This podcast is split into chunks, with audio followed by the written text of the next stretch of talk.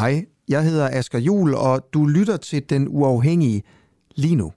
Du skal bare lige huske, at vi sender live hver morgen fra 7 til 9 på vores app. Og på appen kan du også finde nogle af vores andre programmer, der kun er for medlemmer.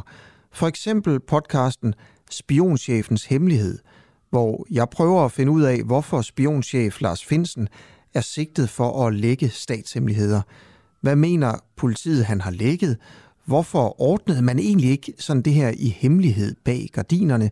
Hvilken rolle spillede Mette Frederiksen egentlig, og hvem er Lars Finsen? Nå, ikke mere om alt det. Du kan høre det i podcasten. Download vores app og bliv medlem, hvis du vil høre for eksempel det her program. Ja, og så slipper du i øvrigt også for den her irriterende besked i din daglige nyhedspodcast. Godmorgen og øh, velkommen til Den Uafhængige Morgen. Øh, også, godmorgen. Go- også godmorgen til dig, Pia Kærsgaard. Jeg er glad godmorgen. for, du er altid tidligt oppe, så det er vel ikke noget usædvanligt for dig at være igennem i radioen klokken 7. Altid klar. Du er altid klar. Pia, vi skal jo øh, tale om øh, sådan lidt, lidt et tilbageblik over dine øh, snart 38 år i øh, Folketinget. Øh, de sidste 27 i Dansk Folkeparti. Det er dit parti. Det ser ikke alt for godt ud, men lad os øh, starte et, øh, et lidt mere positivt sted. Hvad, hvis du kigger tilbage, hvad er så din væsentligste og største bedrift i dansk politik? Jamen, det er selvfølgelig at stifte Dansk Folkeparti. Og det er da rigtigt, lad os, lad os da bare tage den. Det ser ikke for godt ud i øjeblikket, men vi arbejder jo på det. Men under alle omstændigheder, så øh, synes jeg, at øh, jeg og Dansk Folkeparti har sat nogle væsentlige spor i dansk politik, og det har jo været det afgør- og er det afgørende for mig. Hvad, hvad er du mest stolt af?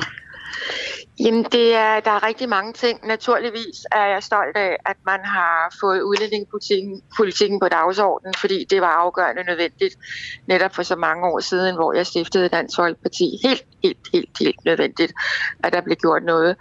Men jeg vil da også sige, og det kommer måske lidt bag på mange, at øh, euroafstemningen, hvor vi bevarede den danske krone, det var simpelthen fantastisk, altså, fordi der vidste jeg jo, at øh, hvis vi tabte den, så vil vi aldrig nogensinde komme til at lave det om. Sådan er det jo med EU, at hvis man først siger ja til noget, så er det sådan, og hvis man siger nej til noget, så får man jo hele tiden at vide, så skal man bare stemme om igen.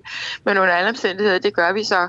Men hvis vi havde sagt ja, så havde vi hængt på euroen, og så havde vi haft en meget, meget dårligere økonomi, end den vi har i dag. Men, men det der med euroen, altså det er meget sjovt, du siger det. Det har jeg sådan set aldrig, synes jeg, hørt dig sige før. Er, er det, det, har jeg sagt masser, det har jeg sagt masser af gange, ja, men, men det er bare ligesom om, at, at det vil folk fortrænge.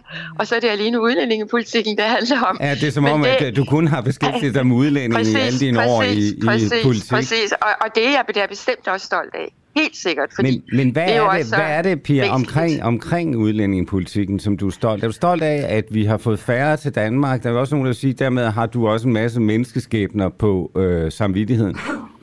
Jo, men, men jeg er stolt af, at øh, altså, det er også sådan lidt øh, noget, man, man begynder at sige meget, at vi ikke er ligesom Sverige, hvor øh, det virkelig går helt til, altså hvor der er mange, mange flere drab, hvor der er mange, mange flere bandeopgør, trods alt, end der er i Danmark, og hvor kulturen, og det er det, der er så vigtigt for mig, er ved at blive totalt ændret. Altså jeg er jo meget Øhm, jeg, jeg holder jo meget af, af den danske, den vestlige kultur, vores, øh, vores værdier, som man siger, og de kan meget nemt blive fortrængt, og også i visse steder i fuld fart med at blive det. Og der er det jo vigtigt, at vi holder fast i en stram udlændingepolitik. Men det her med en stram udlændingepolitik, det betyder vel også, at der rent faktisk er nogen, som måske burde til Danmark, som ikke er kommet til Danmark gennem årene? Ja, det tror jeg. Det tror jeg virkelig. Altså, der er ingen tvivl om, at, øh, og det bringer pressen jo også jævnligt op, at der er øh, skæbner, mennesker, hvor man sådan umiddelbart, når man læser det, tænker, det var dog mærkeligt. Altså, hvorfor skulle de ikke have lov at være her? Men der har jeg altid været meget påpasselig, fordi det bliver vi jo også spurgt om mange gange som politikere, hvorfor lige netop dem. Men vi sidder jo ikke med alle de papirer og alle de ting, der er omkring de sager der er vi altså nødt til at sige, at det ligger i myndighedernes hænder, men, men det, og det må Pia, de tage ansvaret for. Pia, er det, ikke, er det ikke sådan lidt det der med at sige, at øh, så gør man mennesker i virkeligheden til nogle tal i en statistik, og det er vigtigt, at statistikken øh, viser, at der er få, øh, og så er der faktisk nogle mennesker, som øh, burde være her, øh, som Nej, ikke er her. Nej, nej, det tror jeg ikke, fordi øh, øh, jeg tror, at de, vi- dem, vi taler om nu, det udgør trods alt så få, så det gør ingen forskel i forhold til antallet. Det tror jeg virkelig. Men, men kan Og du sove, og- sover du godt ja. om natten? Ja, Altså, du, Det må- du, har, det må du, har, du, har, du har aldrig været sige. igennem alle de her år, der har du aldrig været igennem sådan en du tænkte, det var alligevel, der gik jeg for langt. Nej, jamen det er jo ikke mig. Altså det vil jeg godt understrege. Det er ikke mig, der går for langt. Altså vi har i Folketinget, og der må man jo bare sige, at efterhånden igennem årene, så er det jo et bredt flertal, der har vedtaget de her love. Jeg synes slet, slet ikke, vi er i hus endnu overhovedet. Men, men det er jo ikke bare mig og Dansk Folkeparti, øh, der så ikke skulle sove godt om natten, hvis det virkelig var tilfældet. Jamen, er politik, er politik noget, hvor man er nødt til, øh, undskyld, jeg siger, at være en smule kynisk øh, for at kunne overleve? Det mener jeg ikke. Og under alle omstændigheder, så er det jo ikke alene udlændinge, som er mennesker. Altså det er også folkepensionister, det er skattebetalere. Det er, vi, vi lovgiver jo om mennesker hver evig eneste dag, men det er ligesom om, at når vi taler udlændingepolitik, så er det mennesker, der kommer i knibe, så er det mennesker, der er i nød. Det, altså det er jo mennesker, vi, vi lovgiver om i alle henseender Men i er, er, Folketinget. det ikke, er det ikke kernen i politik, det her med, at man er nødt til at tage nogle valg? Altså, der er, man kan ikke øh, hjælpe alle mennesker. Øh, så, så, så du har vel et eller andet på et eller andet tidspunkt sagt, det er vigtigere at hjælpe pensionisten i Danmark, end øh, familien fra Afrika, der også gerne vil til Danmark. Det er jeg fuldstændig enig i. Fuldstændig. Altså hvis man sætter det så enkelt op, så er jeg fuldstændig enig. Naturligvis. Danskerne først. Altså det er vores valgslogan. Så det er jeg fuldstændig enig i, at man først og fremmest hjælper danskerne. Og, og så må det være sådan, at så kan det godt være, at der er nogen, som faktisk burde være kommet hertil, som så ikke kommer hertil. Jamen det kan jeg ikke sige. Altså det kan jeg jo virkelig ikke sige, fordi øhm, en ting er, hvordan en avishistorie er. En anden ting er, hvad der ligger bag historien. Og der sidder altså nogle udlændinge. Ikke fordi jeg vil skubbe ansvaret fra mig, det er slet ikke det. Men vi kan jo ikke sidde med hver enkelt sag og vurdere, øh, om den og den familie eller den og den person skal komme til Danmark. Men kan, er der slet ikke sager, hvor du har tænkt, når du læste om dem, her var jeg altså med til at lave en for stram politik, som gjorde, at de her mennesker øh, faktisk ikke kunne komme hertil? Jeg tænker tit, når jeg ser en historie, det var da mærkeligt, altså fordi den lyder åbenlys, som om, at, øh, at det vil være rimeligt, eller at man kan blive her, eller et eller andet, altså at man måske bliver udvist på nogle betingelser, hvor man tænker, nå, altså, skulle man ikke være måske lidt mere smidig her. Men igen er det ikke min afgørelse, og det der jo også er med udlændingepolitik, det er, at øh, vi må ikke, som det hedder, forskelsbehandle. Og det synes jeg jo godt, vi kan. Altså folk fra Vesten, mener jeg helt klart, skal have større adgang til Danmark, end folk fra Mellemøsten og Afrika. Det, det vil jeg slet ikke lægge skjul på. Det, det, det er men, politik. men det må vi jo ikke. Det må vi jo ikke. Vi må ikke forskelsbehandle. Men, men tror du ikke alligevel, Pia, når folk sidder og hører dig her nu, så tænker jeg, hun, hun skubber alligevel ansvaret lidt væk. Hun, hun, hun tager ikke...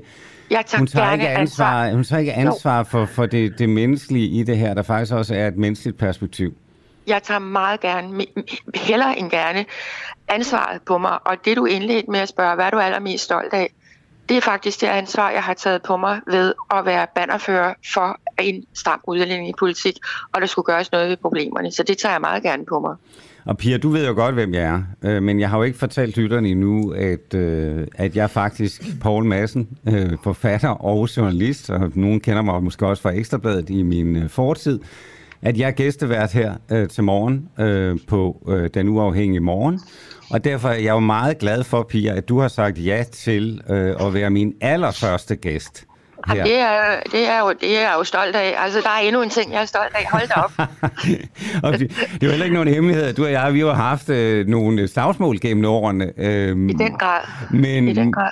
men jeg kan jo så sige til dig, at øh, jeg har jo altid respekteret dig meget øh, som politiker, fordi du er også sådan en, øh, synes jeg lidt ligesom mig selv, som faktisk står ved øh, det, man gør og siger. Jamen, jamen det gør jeg, og, og, og da jeg fik at vide, øh, at, at øh, du skulle være der, og jeg skulle være gæst, så tænkte jeg, ja, det lyder fint. Altså, Poul Madsen og jeg, vi kan godt lige tage en diskussion, og det, det deltager jeg meget gerne i. Altså, bruge sådan lidt gammeldags udtryk, jeg stikker ikke op for boldmælk, det kunne jeg ikke drømme om at gøre. det er godt. Pia, hvad er de største fejl, øh, du har begået, mens du har været politiker? Altså, Åh, man, man, slipper. Ja. ikke, man slipper ikke igennem den slags her, uden at begå fejl. Nej, det gør man i hvert fald ikke. Det er helt sikkert. Jeg har begået masser af fejl, og dem har jeg sådan set ikke lyst til at liste op, fordi det er der masser af Nej, det er der masser af andre. Ja, det er der masser af andre, øh, øh, der gør. Øh, så så øh, det, det, det er der ingen grund til. Jeg har været meget jeg har haft meget tillid til mennesker, for jeg så sige. Jeg har været meget godtroende, og der er jo altså nogen... Nå, nu, vi, nu tror jeg, nu, nu, er vi, nu er vi i gang med at tale om det seneste forløb, tror jeg. Det er nemlig det, det er nemlig det. Altså, det, det ved jeg ikke, om det er en fejl. Altså, egentlig er det vel ikke en fejl at være naiv. Det er vel egentlig et, øh, et ret godt træk hos mennesker, er det ikke? Jo, det altså, nu er jeg aldrig ligesom oplevet dig som særlig naiv. Nej, øh, men med tillid til mennesker. Jeg har altid haft tillid. Jeg elsker mennesker. Jeg elsker at tale med mennesker. Jeg er social menneske. Og der har jeg måske troet for meget på nogen. Altså, nu skal vi ikke bevæge os ind i alt det der men, men lige, lige når du spørger, så tænker jeg, okay, det har jeg godt nok gået og tænkt lidt over i den senere tid. Altså, jeg har jo nok en af, en af dem her siddende ved siden af, øh, nemlig Liselotte Blikst. Hun, lidt senere skal hun være min medvært her til morgen. Ja, ja. Og øh, nu har I har jo ikke, som jeg forstår det, ikke talt sammen i seks måneder, dig og Liselotte. Øhm, er, hun, er du skuffet over hende egentlig?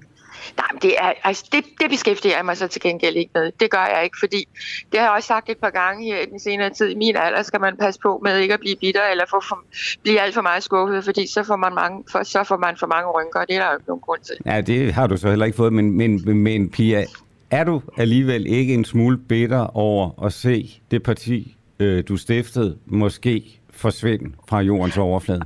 Jo, men den, den tanke har jeg altså ikke, fordi nu går vi ind i en valgkamp, og hvis man går med de tanker på forskud i en valgkamp, hvor valget endnu ikke er udskrevet, så, så kan man jo lige så godt give op. Altså det, det gider jeg simpelthen ikke. Jeg, jeg er også af natur et optimistisk menneske, så det, øhm, det holder mig op. Men, men jeg har da altid haft det sådan, at når noget gik mig på, så kunne jeg da godt blive en lille smule øh, sur og skuffet. Jeg tænker da, at når du kigger på meningsmålinger nu om dage, så vil du da tænke, det ser altså ikke specielt godt ud, det her. Det gør jeg da også. Det, det vil jeg da slet ikke læse skjul på. Selvfølgelig, man kan da ikke andet. Jeg klapper der ikke i hænderne. Men så arbejder jeg bare på, at det skal blive bedre. Men så så tænker tilbage på, hvilke fejl har vi begået, siden vi ligger dernede lige nu? Jamen, det, det, øh, det, det tror jeg ikke, vi har, vi har tid til at gennemgå i den her udsendelse. Okay, det, der skal måske bruge et par timer. Hvis det tror jeg faktisk, det tror jeg faktisk, øh, og det gælder ikke bare mig, det gælder mange. Det, men, men dermed siger du vel også, at, at I har begået nogle fejl, øh, som er ret store, og som... Prøv at høre. Prøv at høre, man kommer jo ikke igennem noget som helst, og slet ikke i politik, uden at man begår fejl. Altså ingen er fuldkommende overhovedet, og politik er en, en, ja, en, brutal, en brutal affære mange gange, så, så øh, det, det skal man da også. Selvfølgelig, altså det, det er da klart. Altså jeg vil sige, fra, fra 2015, der skulle Dansk Folkeparti have ageret anderledes, men det er et tilbageblik og ikke noget, hvor man ser fremad, og det kan vi bare ikke rigtig... Jo, man kan godt bruge til noget, fordi erfaringer er jo gode at have, men, øh, men man kan jo ikke gå og blive ved med at, at spekulere på det. Men, men altså, hvis vi nu lige nøjagtigt fokuserer på 2015, i at Danmarks næststørste parti, det største borgerlige parti i hele Jylland, øh, er gult øh, og stemmer stort set, øh, i hvert fald den sydlige del, den vestlige del og nordlige del på mm. øh, Dansk Folkeparti. Var fejlen dengang, at I ikke gik i regering? Det var en af fejlene, ja. Og, og hvad, hvad tænker du så i dag? Altså, tænker du, det var ærgerligt, øh, eller tænker du, hold kæft, hvor var vi dumme? Begge dele. Begge dele, simpelthen. Men det kan man jo ikke gøre om. Altså, så, så der er ikke rigtig noget at gøre ved det. Og det har jo også været erkendt fra alle sider, at det var en af fejlene. Men er du skuffet over Christian Thulesen Nej, men hold nu op. Altså, Nej, øh, Christian jeg kan ikke holde op. Er, jo, det skal du. Christian er, er godt på vej et andet sted og, og pøj pøj med det. Men, men hvis man så ser på, på det, der er sket siden 2015, så er det vel et eller andet sted også, at øh, det har været svært at se øh, en fornyelse af Dansk Folkepartis politik. Ja, øh, det, det kan man da sige. Men øh, hvis der er en god politik og, og, og ting, der endnu ikke er gennemført i den gode politik, så skal man jo holde fast. Altså, så skal man jo bare blive ved med at sige, det vil vi altså igennem men, med. Men holdt du fast for længe i, at det var udlændinge, der var omdrejningspunktet nej, nej, for Nej, overhovedet ikke. Overhovedet ikke, og det gør jeg fortsat. Altså, det gør jeg fortsat. Det er absolut en mærkesag for mig, og vil blive ved med at være det så længe vi har alle de problemer, Men er I ikke, er I ikke blevet overhældet, undskyld, højere om at nu Inger Støjberg og så til dels også øh, Pernille Vermund på det spørgsmål? Altså, nu øh, må man jo bare sige, altså der er to ting, og, og al respekt for de to damer, fordi jeg synes, et eller andet sted skal vi prøve at holde sammen. Men, men for eksempel vil øh, Inger Støjberg jo ikke øh, overhovedet røre ved de konventioner, som underkender dansk lov og ret, og det synes jeg er en meget, meget stor fejl. Pernille Vermund er er et meget, meget økonomisk liberalistisk menneske hele vejen igennem. Det er hun også i forhold til udlændingepolitikken, hvor hun jo for eksempel har lukket op for mere udenlandsk arbejdskraft, der kan komme hertil øh, og få hævet deres øh, hyre, også hvis man er opvasker på en restaurant, ja, så øh, lander man altså på et, øh, et rimelig højt niveau, og det synes jeg er meget forkert, øh, fordi de højtlønnede udlændinge, vi skal have til Danmark, hvor man ikke kan skaffe dem. Vi skal ikke have udlændinge til Danmark, hvor man kan skaffe dansk arbejdskraft overhovedet, men det har hun jo åbnet for, fordi hun er, fordi hun har et meget, meget liberalistisk øh, syn på den økonomiske politik. Men er det ikke, er det ikke er hele problemet ikke i dag, at øh, højrefløjen, altså eller dem, som vil have en meget stram udlændingepolitik, øh, er, der er simpelthen så mange, og Socialdemokraterne har vel et eller andet sted, og Mette Frederiksen dygtigt også overtaget Dansk Folkepartis politik på det område. Jamen, jeg er kun tilfreds med, at øh, Mette Frederiksen som statsminister på det nærmeste har stået på Folketingets under, øh, øh, talerstol, og på det nærmeste givet mig en undskyldning for alle de år, øh, hun og Socialdemokratiet havde overset det her kæmpe problem. Men det betyder jo også, at vi er nødt til at holde fast. Og jeg har svært ved at forestille mig et Folketing uden Dansk Folkeparti, fordi så tror jeg ikke, at de andre partier vil være så ivrige, som de er nu i forhold til udlændingepolitikken. Men, men Pia, du kender det der udtryk, vi har sejret af helvede til. Det var fagbevægelsen, der sagde det i sin tid. Altså, er det ikke lidt sangen om Dansk Folkeparti, at I har sejret så meget, så I nærmest er ved at gøre jer selv overflødig? Altså, fagbevægelsen er her jo stadigvæk, og det er Dansk Folkeparti også. Åh, oh, men der er ikke øh, lige så mange, der tager fagbevægelsen øh, lige så alvorligt som i de gode gamle dage. Nej, men de er her, og, og, de, øh, og det mener jeg jo også, de skal være. Øh, og vi er her, og det mener jeg jo også, at vi skal være. Og det er jeg ret sikker på, at vi også er efter næste folketingsvalg. Pia, her til sidst, øh, jeg tror, der er mange, der tænker, at Pia har været god til at snøre de statsministre, hun har været overfor. Hvem har været nemmest?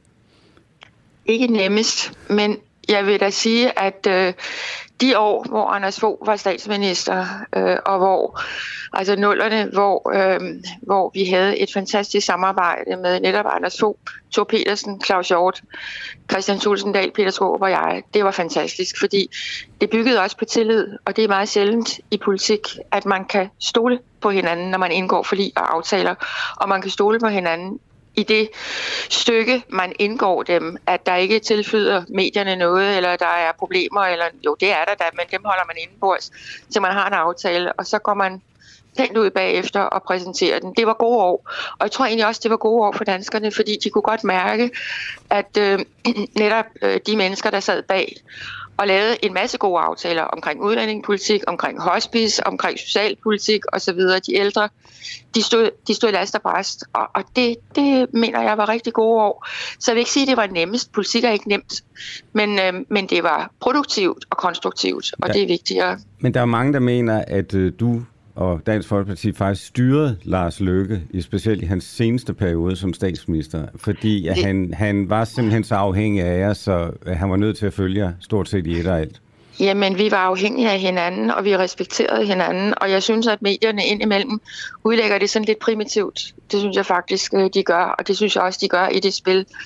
Øh, men jeg må så sige, at han tog det med op og ro, når man sagde de ting. Jeg kan, huske, jeg kan ikke huske, hvad det var, en rund følelse eller et jubilæum, jeg holdt, hvor Anders Fogh holdt tale, og, og hvor han fik hele, salen, hele fællesalen til at grine, fordi han sagde, jeg vil bare fortælle jer, at øh, når Pia Kærsgaard om sommeren brokker sig over, at øh, nu bliver jeg altså nødt til at komme hjem fra Frankrig for at ordne en eller anden politisk situation, der er gået i hårdknude, så bemærker jeg på min telefon, at hun ringer fra sit hus på Santorini i Grækenland.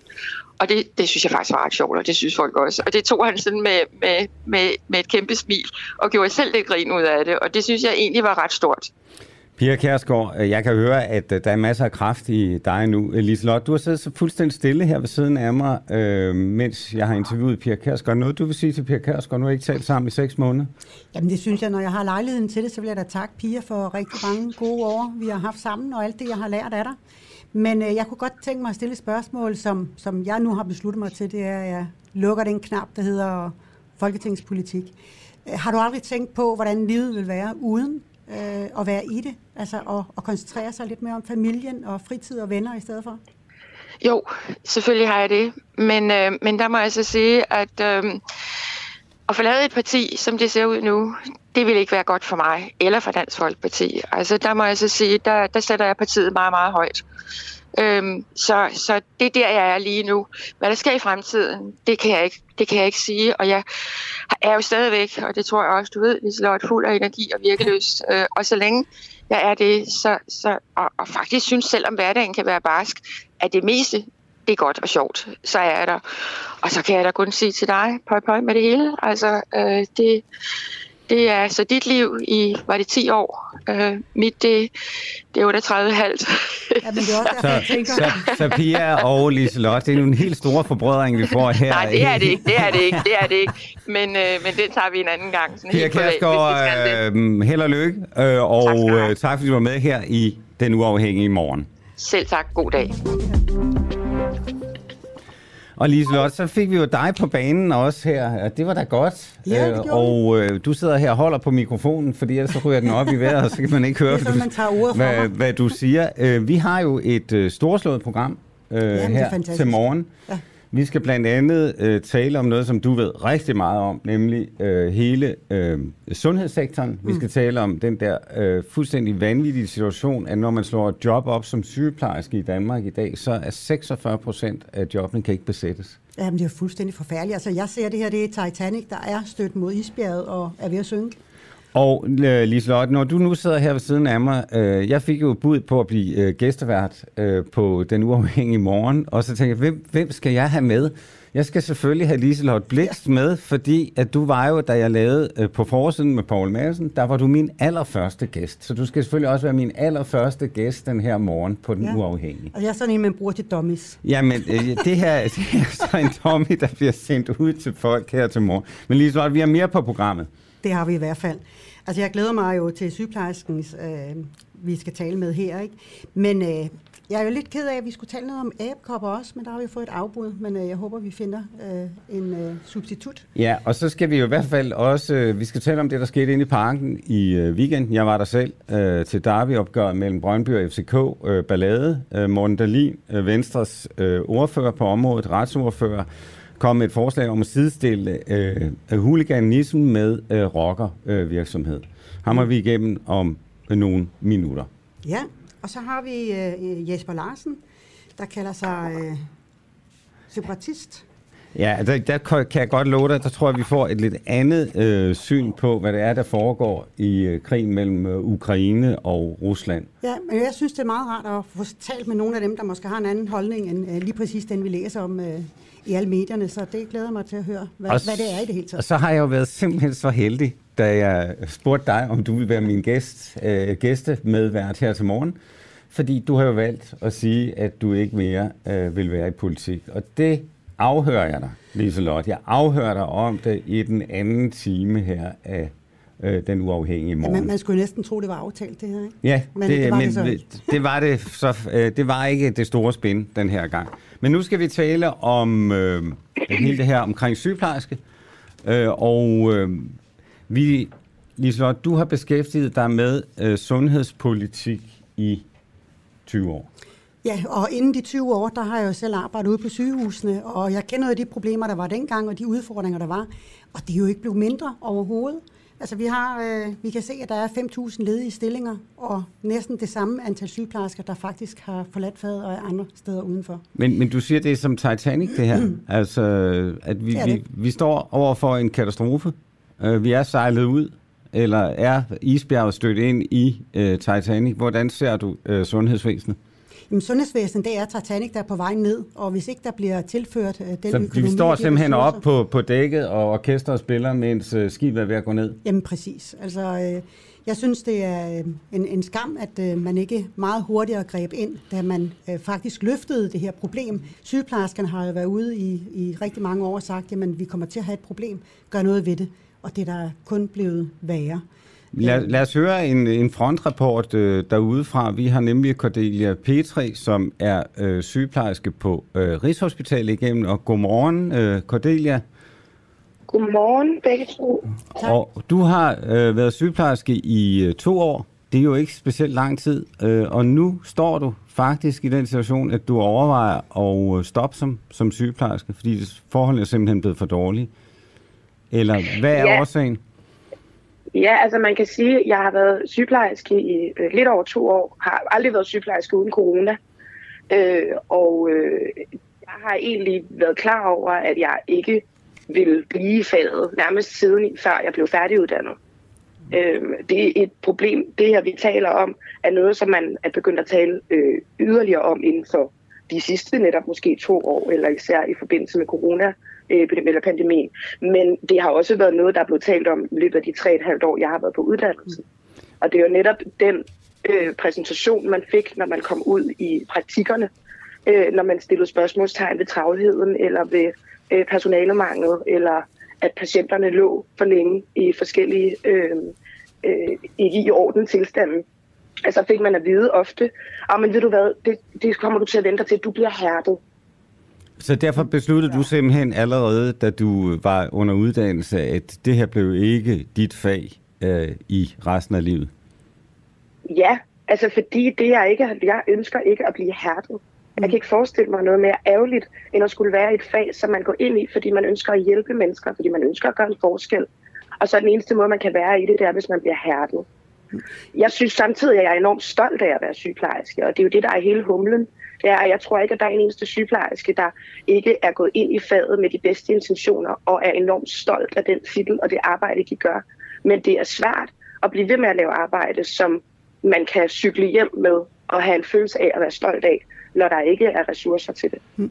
Jeg tænkte på, kan du prøve at forklare, hvad er det, der skal til for, at du kunne se dig selv i at blive, øh, blive på sygehusene, eller blive ved med at være sygeplejerske? Altså, hvad er det konkret, der skal til for, at du kunne ændre mening? Jo, men altså den første øh, rimelig åbenlyse, øh, øh, øh, det er, at vi skal have flere hænder. Det er jo den, man taler om, at der er simpelthen ikke nok hænder til patienterne. Øh, der er nødt til at komme mere personale. Hvordan gør vi det? Jo, men en ting er, at der det nytter jo ikke noget at sætte flere sygeplejersker ind på studiet, når dem, der kommer ud alligevel, øh, ikke har lyst til at blive i faget. Så det kunne jo være, at man skulle kigge på arbejdsforholdene, og man skulle kigge på lønnen. Øhm, det, der kan være udfordringen, jeg har talt med flere sygeplejersker om, øh, er, at, at sygeplejefaget er blevet gjort til et kald. Det er blevet gjort til noget, som sygeplejersken næsten ikke kan lade være med at gøre, som om sygeplejersken ville gøre det, hvis, også, hvis hun bare fik 20 kroner om måneden, fordi hun kan simpelthen ikke lade være. Hun er født til det her. Og det er jo en, et problem, når man taler om, at der skal komme flere ud i det, og vi skal øh, bedre arbejdsvilkårene, og vi skal bedre øh, lønnen fordi man er nødt til at prøve at se det lidt mere som en karriere. Sygeplejersken har ikke nogen mulighed for at, øh, eller ikke en meget mulighed i hvert fald for at udvikle sig i sit fag, stige i graderne, få mere i løn, øh, uden at det i hvert fald kræver, at øh, hun for eksempel bliver hærdet. Mm. Øh, så hvis man prøver at tale om sygeplejen som ikke et kald, men en karriere, og ikke gør sygeplejersken til martyrer, der går på arbejde, men mennesker, som har tilegnet sig en evne og nogle, nogle talenter inden for et fag, som de har studeret, de har arbejdet, de har fået erfaring inden for, øhm, så mener jeg, at man vil kunne komme længere i at øh, tage sygeplejerskerne seriøst. Hmm. Jamen, jeg er helt enig øh, i mange af de ting, du øh, siger, men jeg kan også se, at der er en udfordring med, at vi får en øh, ældre befolkning, som, øh, som lever længere heldigvis, men øh, der er også for flere kroniske sygdomme, og der, der kommer altså et øh, tryk på, så, så, så spørgsmålet er, om man kan indhente det, selvom man får nogle flere sygeplejersker. Så spørgsmålet er, er der noget, vi kan skære fra? Er der noget, man kan lade være med at lave? Ja, altså man kan sige, der er jo, man er jo nødt til at se ind i, at øh, vi har en ny situation, og jeg tror simpelthen ikke, at man kommer til at kunne gå tilbage til en gang, hvor at der var nok udelukkende sygeplejerske hænder. Øh, Øh, man er nødt til at tænke kreativt og få andre medarbejdere ind, så er man nødt til at uddelegere opgaver mere. Sygeplejerskens store opgave i hendes fag er at uddelegere, det har det altid været, og nu bliver det i virkeligheden også sat endnu mere på prøve, eller endnu mere på spidsen. Øh, og så er det et spørgsmål om, at øh, man skal... Øh, man er nødt til at se på øh, de mennesker, der er der i forvejen. Hvorfor er det, de forlader faget? Nu til, at vi taler om et meget usekset ord, fastholdelse. Øh, hvordan fastholder vi de medarbejdere, vi har?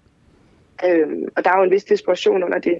Og det gør man jo ved at få flere hænder. For eksempel som ikke er sygeplejersker. Men tror du ikke, øh, Cordelia, tror du ikke, at også hele den her sygeplejekonflikt har været med til at bringe, øh, kan man sige, hele jeres stemning ned, så man simpelthen også har talt sig selv ind i nu, at øh, det er virkelig skidt at være sygeplejerske? Altså er, det ikke, er der ikke sådan en eller anden selvforstærkende ting i øh, det her også?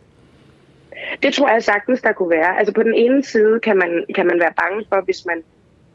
Jeg tror, at der er øh, en, en ærgerlighed, øh, som er sket efter strækken og, og i løbet af overenskomstforhandlingerne, som også blev, at øh, sygeplejerskerne blev vinklet. Et år før overenskomstforhandlingerne havde vi øh, første bølge af coronapandemien, hvor sygeplejerskerne var på forsiden af aviserne med tegnet med kapper på skuldrene og not all heroes wear capes. Folk gik ud på altanerne og klappede af os, og tusind, tusind tak. Og et år efter, da der var overenskomstforhandlinger, så var sygeplejerskerne pludselig vrede, forkælet, at vi ikke er klar over, at vi tager noget fra pædagogerne, at vi ikke er klar over, at det altid har været sådan her, når vi skal jo alle sammen arbejde hårdt. Og det tror jeg har gjort, at øh, at det bliver netop en selvforstærkende øh, ting. Når folk siger, at I er så vrede, så bliver man vred. Og der er jo ikke nogen af os, som er vrede. Desuden mener jeg også, at det ikke er en særlig konstruktiv øh, måde at gå ind i diskussionen på. Ved at men, være ja, men, men undskyld, er I, er I ikke vrede? Altså, er det ikke også, er det ikke også internt blandt sygeplejerskerne, at man er blevet vrede, og derfor jo, er der mange, jo, men, der ligesom dig vil forlade faget? Jo, altså man kan sige, at vrede er jo i og for sig også et, et, et, et meget øh, simpelt ord. Det er, jo ikke, det, er jo, det er jo så komplekst det her, fordi det er, jo, det er et fag, som, man, som er personligt jo også. Man tager jo sig selv med ind i det med langt hen ad vejen. Og derfor så er det jo en konstant afvisning, eller en konstant øh, negligering. Og det, det gør jo en øh, vred, eller det gør en øh, frustreret, eller det gør i hvert fald, at man kigger på det og siger... Men går man, ikke, går man ikke og bliver mere frustreret, når man, man siger til hinanden, vi er frustrerede, vi er vrede? Jo, bestemt. Bestemt. Men hvem skal ellers sige det? Vi skal, vi, det, er jo, det er jo et, et, et, et, hvad kan man sige, et samfund, vi har sammen. Og hvis man stopper med at sige, hvor er vi, eller hvor, hvad skal vi gøre? Skal vi gå ud på barrikaderne? Hvad skal vi? Så er der jo ikke nogen, der gør det. Det har man jo set. Mm. Noget af det, jeg hører, det er også, at der er kommet en ny kultur blandt sygeplejersker øh, i det hele taget sundhedsvæsenets personale. Det er, at man ikke ønsker at arbejde på skiftende arbejdstider. Øh, men sygehuset holder jo ikke lukket, og det gør hjemmeplejen heller ikke, og plejehjemmene. Men øh, at der er mange, der fravælger det, fordi der er weekendvagter, der er aftenvagter, der er nattevagter. Øh, er det noget, du ligesom kan se, at det er en ny kultur, der er kommet ind i sundhedsvæsenet? Ja, altså nu synes jeg ikke, at jeg kan udtale mig om, om det er en ny kultur, eftersom jeg ikke har været i den kultur i meget længere, end hvad jeg har. Men, men jeg, øh, jeg kan klart genkende, at folk, øh,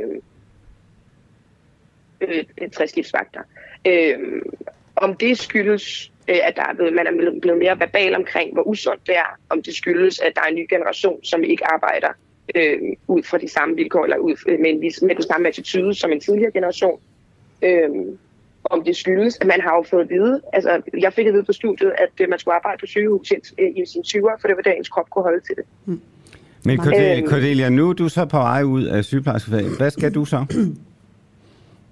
Det ved jeg ikke, og det er også derfor, jeg ved ikke, om jeg som sådan er på vej ud. Jeg bliver i, i virkeligheden, fordi jeg ikke aner, hvad jeg ellers skulle gøre. Men jeg bliver egentlig ikke, fordi at det bare giver mening, og det var bare det, jeg skulle. Men nu starter, du, ikke... nej, nu starter du med at sige det der med, at I, det er nærmest for sådan Florence Nightingale, I blev øh, båret frem øh, under corona. Så jeg ja. ved ikke, om, om det vil være upassende af mig her til sidst at sige tak, fordi du bliver. Ja. Ja, tak for, tak for, at du bliver. Og bliv heller lidt længere. Jo, men øh, selv tak, skulle jeg sige. Fordi ja. Øh, jeg har det jo sådan, øh, hvis der er mange flere, der forlader øh, sygehusen, det er rigeligt i øjeblikket, 46 procent af stillingerne kan ikke blive besat, når man slår dem op, så kommer det til at gå helt galt i det danske sundhedsvæsen. Men det er jo det, der er interessant, fordi netop i den sætning, og det er jo ikke fordi, jeg mener, at det er det, du gør, men netop i det, der ligger man ansvar over på sygeplejersken. Hvis du, for, hvis, hvis du forlader faget, er du så ikke klar over, så kommer der til at være endnu flere hænder til de patienter, du holder så meget af. Og i virkeligheden, så kan man jo bare stille spørgsmålet, jamen, hvem skal, hvem skal sørge for øh, redningsbådene på Titanic? Er det sygeplejerskerne, der skal det, eller er det politikerne, der skal det? Cordelia og indtil videre har man lagt over på sygeplejerskerne. Tak fordi du var igennem her ja, på Den Uafhængige Morgen, og øh, held og lykke derude i frontlinjen. Ja tak, det var sjovt. Ja tak. Nå, Liselot, øh, er du sådan en, der går til fodbold? Nej, det gør jeg ikke. Øh, altså, øh, og jeg undrer mig hver gang, der er de her kampe, som nu, vi nu skal tale om. Altså, og specielt når det er det der derby. Jeg har aldrig helt fundet ud af, hvorfor det hedder sådan. Det kan du måske fortælle Ja, mig. men det er sådan en international betegnelse, at uh, derby, det er sådan to uh, klubber, der er lige ved siden af ja. hinanden, som, som spiller mod hvorfor hinanden. Hvorfor er det altid balladen, når Brøndby og FCK spiller? Jamen, det er fordi, det er det ultimative derby-opgør i Danmark. Brøndby mod hovedstaden. Øh, men når man står inde i parken, jeg er en af dem, øh, kan disclaim med det samme, at jeg har sæsonkort til nede og se. og øh, det, er, det er det sted, hvor fansene står, og vi står meget tæt på Brøndby, og man står altid og håner dem, ligesom FCK's fans bliver hånet, når de kommer ud til Brøndby. Ja. Og det er sådan set, har i mange år øh, været sådan en, en del af kulturen. Det, der jo er sket nu, det er jo, at nu er der kommet nogle elementer ind, som i endnu højere grad ikke går til fodbold, men går til vold. Men det er jo ikke bare nu, altså det har jo været i mange år, hvor man mødes, og så banker man hinanden. Øh, så altså, jeg har jo ment i mange år, at hvis man laver alle det her ballade, så burde man bare lade være med at spille. Altså, det må da være den ultimative straf for øh, fans, fodboldsfans, at der ikke bliver spillet nogen fodboldkamp. Nu er Venstre så kommet på banen med et forslag om, at man skal sidestille huliganism med øh, det at være rocker. Og øh, Morten Dahlin, godmorgen og velkommen til Den Uafhængige Morgen. Du er Godmorgen. formand for retsudvalget i Folketinget. Jeg ved også, du sidder ved siden af øh, Liselot Blikst inde i Folketingssalen. Så øh, det er gode kammerater, der sidder her hånd i hånd. Morten, øh, holder du med Brøndby? Meget. Ja, det ved jeg. Hvordan har du så med, at øh, det, der er sket i weekenden? Øh, ja, men altså på fodboldbanen, der går det desværre ikke særlig godt for min hold lige nu. Vi tabte både i weekend, vi tabte også nede i Schweiz i går. Ja, I kan ikke, så, finde, ud af, I kan ikke finde ud af at spille øh, skyde strafspark. Det er jo nej, helt forfærdeligt. Kun et ud af fem. altså, jeg, jeg, er en lille smule, jeg tror faktisk kun, vi nåede at sparke fire. Altså, jeg er en lille smule, øh, jeg er en lille smule frustreret over resultaterne på banen lige nu.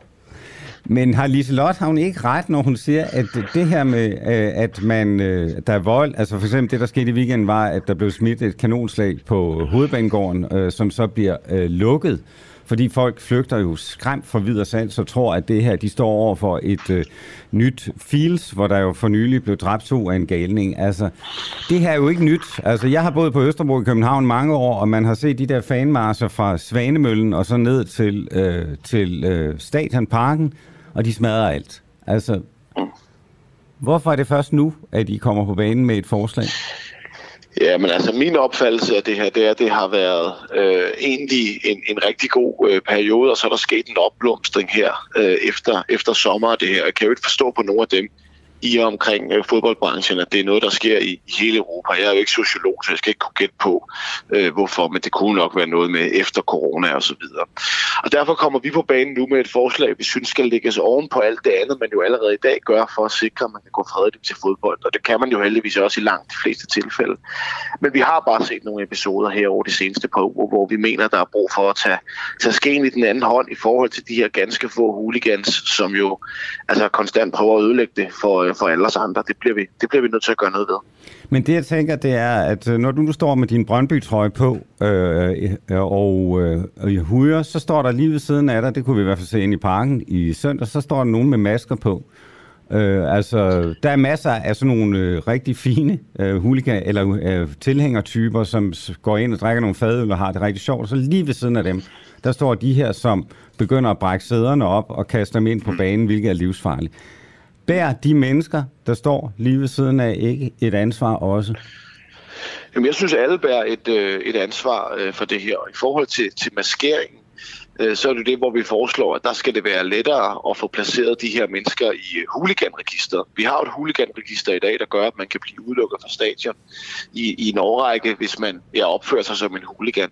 Og der synes vi jo, at det at tage en, øh, en elefanthue på, øh, i sig selv viser, at man til en fodboldkamp jo ikke har noget ønske om at, at blive genkendt, og derfor vil man begå noget, noget ulovligt.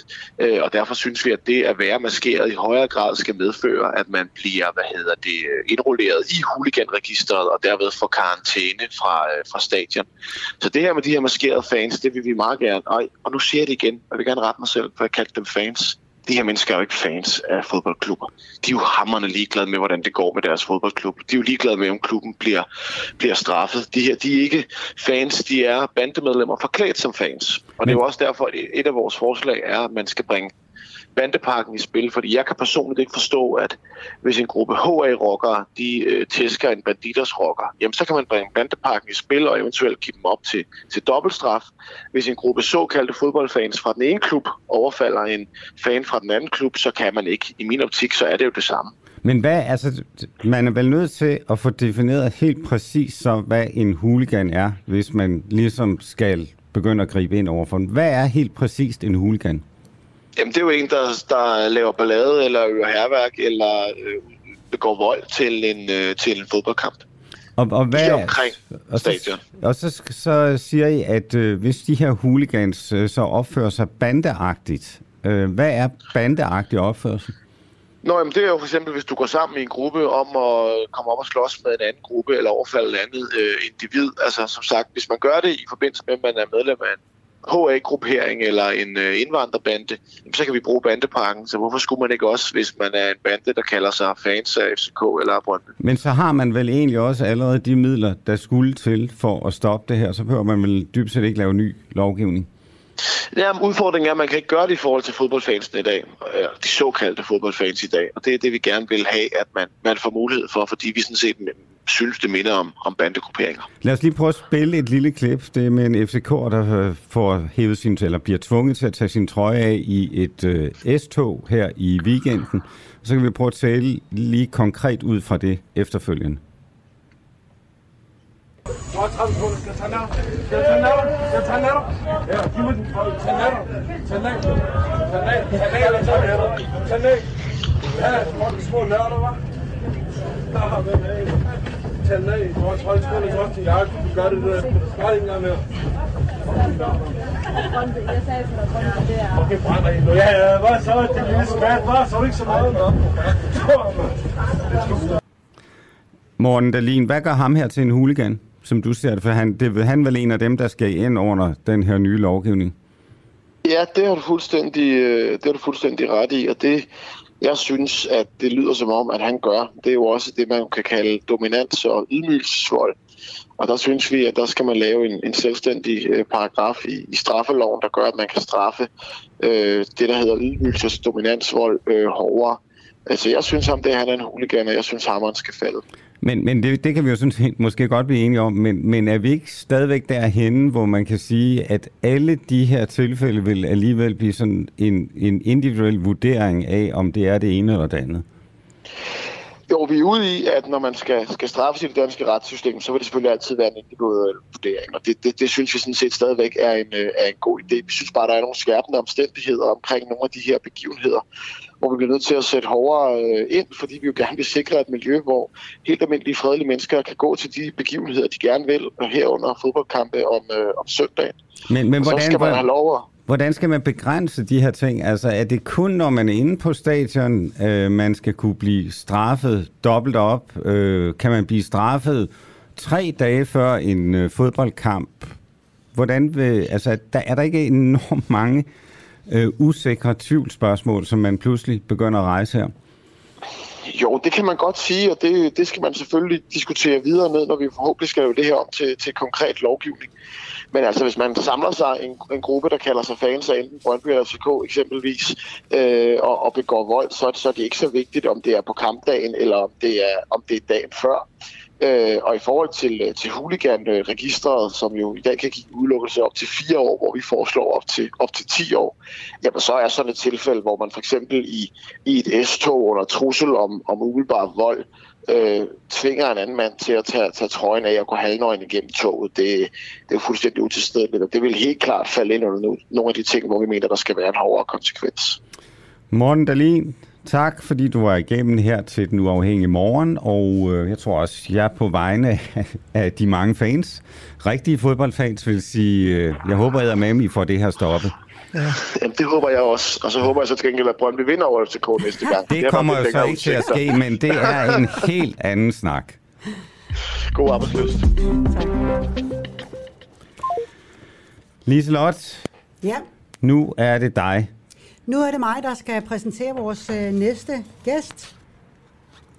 Ikke? Det er det nemlig. Ja, og øh, det er over til noget helt andet. Og Det er det, man har- plejer at sige i gamle Ja. dage i TV-avisen, så når man skulle skifte til udland, og nu til noget helt men, andet. men, men det er jo noget, vi hører om dagligt, øh, og det er jo Ukraine, Ukraine. Og det her oplæg, det er jo, øh, kan Ukraine tilbage Europa Krim-halvøen. Ja. Ja. Og øh, der har været nogle episoder øh, på øh, Krim-halvøen, som ikke bare episoder, man så i går billeder, hvor øh, russiske badegæster, det er jo sådan et sted, man, øh, man øh, tager på badeferie, Okay. flygtede, fordi at øh, der pludselig blev øh, øh, skudt på den, eller i hvert fald kastet bomber i øh, nabolaget. Og nu har vi fået Jesper Larsen i studiet. Velkommen. Og øh, velkommen. Jesper, du har boet øh, og rejst på Krim. Ja, Hvad er, hvad er, altså jeg tror, der er mange danskere, der, der tænker, fanden er det der Krim egentlig for noget? jamen det bliver jo beskrevet som sådan et eller andet besat øh, område, men øh, altså jeg tror, man skal sammenligne det sådan noget med, øh, med Skagen, eller øh, uden, uden for mange smarte. Det er en, øh, en ferieø med utrolig dejlig natur og masser af turistattraktioner og strandene og så, så videre. Det er et fredeligt sted. Ja, altså det har jo så været øh, en stridens kerne i øh, mellem Rusland og Ukraine i snart årtier øh, nu, og øh, nu er det så blevet annekteret af Rusland, så helt fredeligt og, og skagenagtigt er det nok ikke. Hvor mange bor der på Krim, om jeg så? Åh, oh, du, det kan jeg ikke. Det er nogle millioner. Øh, Okay. det, jeg kan ikke... Øh, Men, men, men, men Jesper, ja, aller inden Liselotte hun begynder at stille dig alle de kritiske spørgsmål. Ja. så, så forklar lige os og lytterne, hvad er din interesse i Krim? Øh, jamen, jeg begyndte jo at, at følge med i det her propaganda og sådan noget i, i 2014. Og, øh, og det er jo der, hvor du, du siger, at Krim den bliver anne- annekteret, og, og det er jo igen i, i øjnene, der ser. Men, øh, men hvis du går derned og spørger, så er de ikke blevet annekteret, så er de bare kommet tilbage til, til Rusland. Altså, det, det vil afhænge af, hvem du spørger. Øh, Ja, men øh, altså det er helt overvældende, øh, Øh, at, at de folk, der bor der, de, øh, de støtter Rusland, og de er glade for at være, være russere i dag, og har fået russiske pas og så videre. Det, altså, det foregik jo fredeligt, og halvdelen af den, den ukrainske hær af de soldater, der var der i 2014, de skiftede jo bare side, og så øh, siger de, så får vi et russisk pas, og så fortsætter vi jobbet med samme øh, hvad hedder det, stilling og, og så videre. Så, så alt det der, det, det var, foregik jo fuldstændig øh, fredeligt, og det, det glemmer man jo, jo meget. For hvem er det, der gerne vil have ja, Krim tilbage til Ukraine? Det er jo ikke dem, der bor der i hvert fald. Mm. Men, men øh, Jesper, jeg tror, der er mange, der vil tænke, hold da op. Øh, Det var da noget af en anden udlægning af det, vi ellers øh, hele tiden får at vide. Er du sådan en øh, Putin-tilhænger, sådan en, der synes, at alt, hvad han gør, det er super godt? Nej, altså, jeg synes jo ikke, alt, hvad han gør, det er, det er super godt. Og det er jo heller ikke, fordi jeg støtter Putin. Jeg støtter befolkningen, og ligesom Putin. Så, og det er jo både i, øh, på Krim og i øh, Donbass. Men, men hvordan kommer en, en dansker øh, til pludselig at sige, nu støtter jeg befolkningen på Krim? Jamen, det var jo, øh, fordi jeg, jeg begyndte at jeg tænkte, hvorfor har vi krig øh, lige pludselig i, øh, i Europa øh, i, øh, i 2014, og så begyndte jeg at sætte mig ind i det. Og så kunne man jo se, at øh, det var jo helt galt, når man læste for eksempel øh, Ekstrabladet, øh, Borgen Madsen, det var jo øh, noget værre skidt. Nej, det kan jeg ikke tro. Det kan jeg simpelthen ikke tro. Men, men, men, men der var du ikke alene. Det, det er jo alt, det galt med dem. Og, øh, og så fik jeg jo at vide, at nej, men du ved ikke en skid, fordi du har ikke været på Krim og så videre. Nå, og så tænkte jeg, okay, så, så må jeg jo tage dig ned. Og det gjorde jeg jo så i 2015, og, og, og var der så også øh, årene efter 16 og, og 17 og, og 18. Så øh, Men hvis vi nu skal tilbage til nutiden, ikke også? Ja. så øh, ifølge Ukraines øh, præsident Zelensky, så øh, har han sagt, at der er ingen fred før Krim er tilbage på ukrainske hænder. Øhm, det har han sagt i en videotale, og øh, så derfor kunne jeg godt tænke mig at høre dig, når du nu ved så meget, og måske også har kontakt med nogle af dem, der bor der og sådan noget. Hvem var skyld i de eksplosioner, som vi har hørt om? Ja, altså der er jo flere øh, spekulationer. Det sidste jeg så, det var, at øh, det russiske forsvarsministerium, de ville øh, undersøge det. Og, og, og, altså, jeg er jo tilbøjelig til at tro på den her med, at, øh, at det er et eller andet ammunition, der er, der, der er sprunget. Fordi, Lidt øh, uheld. Ja, ja. Altså lige nu, lige nu så har vi i hvert fald ikke øh, andet. Hvis det havde været et, øh, et missil eller et eller andet, som Ukraine stod bag, så, så skulle de nok have, have pralet med det. Sådan, øh, sådan vurderer jeg. Ja, det synes jeg faktisk er ret godt journalistisk øh, at gennemskue det på den her måde, fordi lige nøjagtigt, hvis det havde været, kunne dokumenteres, at det var Ukraine, der faktisk havde gjort det, så havde de fortalt os det. Ja. Er vi ikke enige om det? Jo, jo, og det, og det mener jeg også. Men, men, og så er det også sådan den, den vinkling, det får med, at nu bliver de bange på Krim, og nu er krigen nået til Krim og sådan noget. Altså, det, vi, vi har lige set nogle videoer, hvor der er nogen, der kan se en, en stor røgsky, øh, og så bliver de bange for det. Men, mm. men jeg tror, det er næsten glemt i dag, afhængig af, hvor man er henne. Øh. Men tror du, Ukraine har en chance for at erobre Krim tilbage? Altså, det, det, er helt øh, umuligt. Det er som er Danmark bygger en, øh, en rumraket, der sætter en mand på månen selv, eller sådan noget. Det, altså, det kommer ikke til at ske. Øh, og det, det mener jeg, det, det vidste man allerede i 2014, at Krim bliver aldrig nogensinde øh, Ukraine. Det kommer aldrig nogensinde som, tilbage til Ukraine som en gave. Det blev foræret til Ukraine som en gave i 54. Ja, fordi det er jo det, der, øh, hvis vi lige tager det historiske her, ikke, så er det i Sovjetrepublikken, der øh, forærer man den ukrainske, sovjetiske, eller den ukrainske kommunistiske republik øh, Krim, selvom det faktisk er et russisk øh, talende territorium. Ja.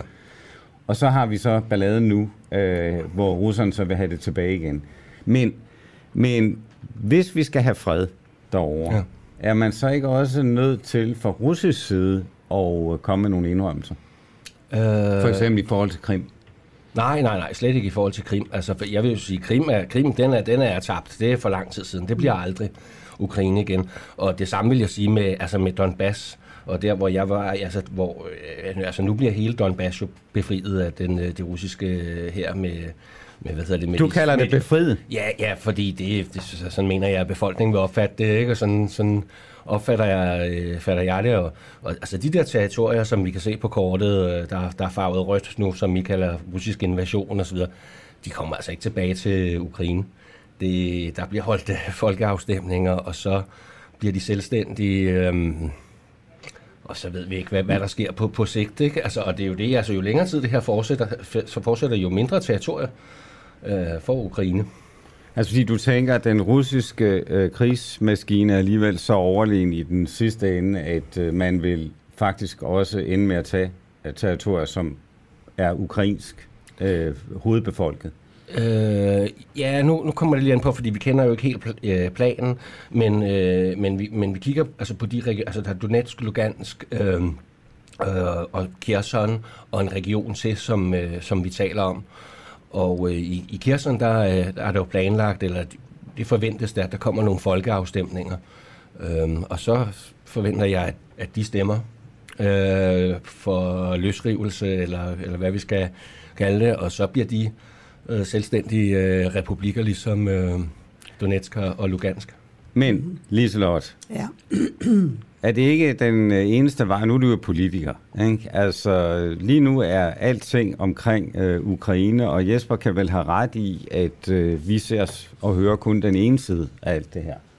Jamen, jeg er fuldstændig enig. Altså, der, har, der har manglet en anden side i hele øh, diskussionen. Altså, jeg støtter 100% øh, Ukraines kamp, øh, og jeg synes, at jeg, jeg forstår slet ikke, at mennesker i dag slår hinanden ihjel. Altså, øh, unge mænd står og skyder hinanden. Altså, det er nogens børn og nogen mand, nogens mænd. Øh, Øh, med dertil og så sige, jamen, øh, hvordan retfærdiggør vi de her ting, altså for noget land, der har tilhørt nogen på et vist tidspunkt, og en befolkning, altså så kan vi tage Sønderjylland om igen, ikke? Men, øh, og, men jeg bliver lidt ked af det, når Zelensky så også går ud og siger, at der bliver ikke fred før Krim er tilbage. Fordi når, når jeg så hører dig, så er det ikke det, befolkningen vil på Krim. Mm. Øh, så, men så men Jesper, Jesper, tænker du, at, øh, at øh, vejen her, det er at holde folkeafstemninger i de her områder? Jamen, øh, undskyld, altså, jeg, jeg synes jo, altså vejen, den havde jo været, at øh, vi i, i Vesten, og at vi havde arbejdet for noget fred. Men, men det er jo os, der har sat, øh, sat det her i gang. Og, øh, og jeg har sagt... Ah, Mener du, det var ah, forkert, eller hvad? Ah, der er vi vist, der er vi vist, altså vi kan, vel, vi kan vel hurtigt blive enige om, at dem, der startede, det var russerne. Ja, nej, det, det, det bliver vi ikke så hurtigt øh, enige om. Altså, det er i hvert fald dem, der kommer til at slutte det. Det kan vi blive, blive enige om. Men, men det her det er jo start, altså man, nu kan man kan vælge forskellige starttidspunkter, men vi, start, vi startede jo i 2013, hvor at, øh, der var den her EU-associationsaftale, som den daværende ukrainske præsident, han, han måtte udskyde, for den blev for dyr. Øh, og det er jo så her, hvor at, at i, i det vestlige narrativ, så kommer der pro- protester, som der så ender med en, en revolution eller et statskup, afhængig af, hvor, hvordan man ser det. Og det, det satte jo alt det her i spil. Og, og før 24. februar, jamen vi kunne høre, altså er der nogen, der synes, at det ville være en god idé at få Ukraine i, i NATO? Fordi det var jo et af kravene. Nå, men man kan bare sige, at, øh, at, at ja, det kan da godt være, at det ikke var en god idé, men det er jo sådan set Putin, der beslutter, at den her krig øh, skal starte. Og er vi ikke i den der situation, Jesper, at øh, du står herovre i den ene lejr og siger, at ah, det er stort set alt, hvad Putin gør, det er det rigtige, og befolkningen vil i øvrigt gerne hjem til, til Rusland i de her områder. og så har vi Vesten på den anden. Så det er ikke netop det der med, når man, man bliver for ensidig enten den ene eller den anden vej, så er det simpelthen umuligt at finde fred. Ja, men altså nu hæfter jeg mig ved, nu jeg siger, altså, det, og det har du jo ikke hørt, og det har vi ikke hørt nogen øh, vestlige ledere tale om, at uh, nu skal vi have gang i nogle fredsforhandlinger. Altså det, det, det, det Altså, jeg, jeg, jeg har da i hvert fald hørt masser af vestlige ledere, som siger, at øh, målet er at få en fred og en retfærdig fred. Ja, men det, altså, ja, men det, og så er det alt det her u- urealistiske, men der er ikke nogen, der har presset Zelensky. Altså, Zelensky kan ikke sætte sig ned og, og lave reelle fredsforhandlinger med, med Rusland. Det er, det er sådan øh, vurderingen.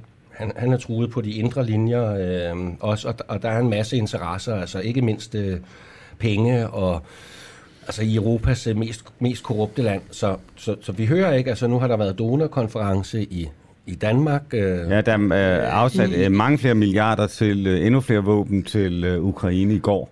Ja, og du kan jo se, hvor bemærkelsesværdigt let, let det går, ikke? Så hvis man lige brugte de her, de her ressourcer på, på fred, ikke? Altså, der kan virkelig findes mange penge hurtigt til våben.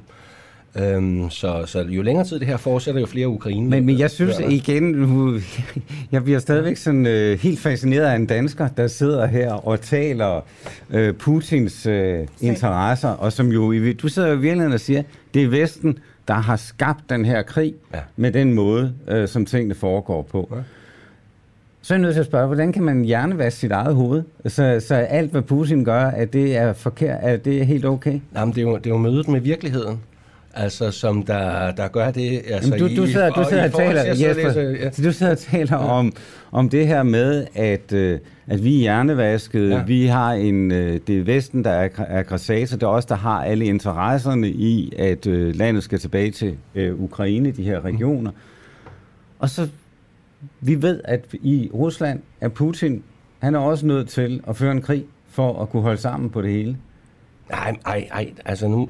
Jamen, jeg tænker mere sådan, hvis vi nu havde siddet her for, for to år siden, og så jeg havde sagt, at øh, afghanerne, de heller vil et eller andet, så vil du sige, ah, at du er jo Talibans øh, salerør, ikke? Men der har vi jo set, at, at det er gået galt. Altså, ja, altså, øh, danskere, hvis de kan komme til Rusland, det er jo EU, der er ved at, eller det har de jo forhindret, men, øh, men, øh, hvis man var i Rusland, så ville man jo kunne tage en indrigsrute til Krim, og så kunne man jo rende rundt øh, nede i, øh, i ferie, ferielandet og, og få noget kultur.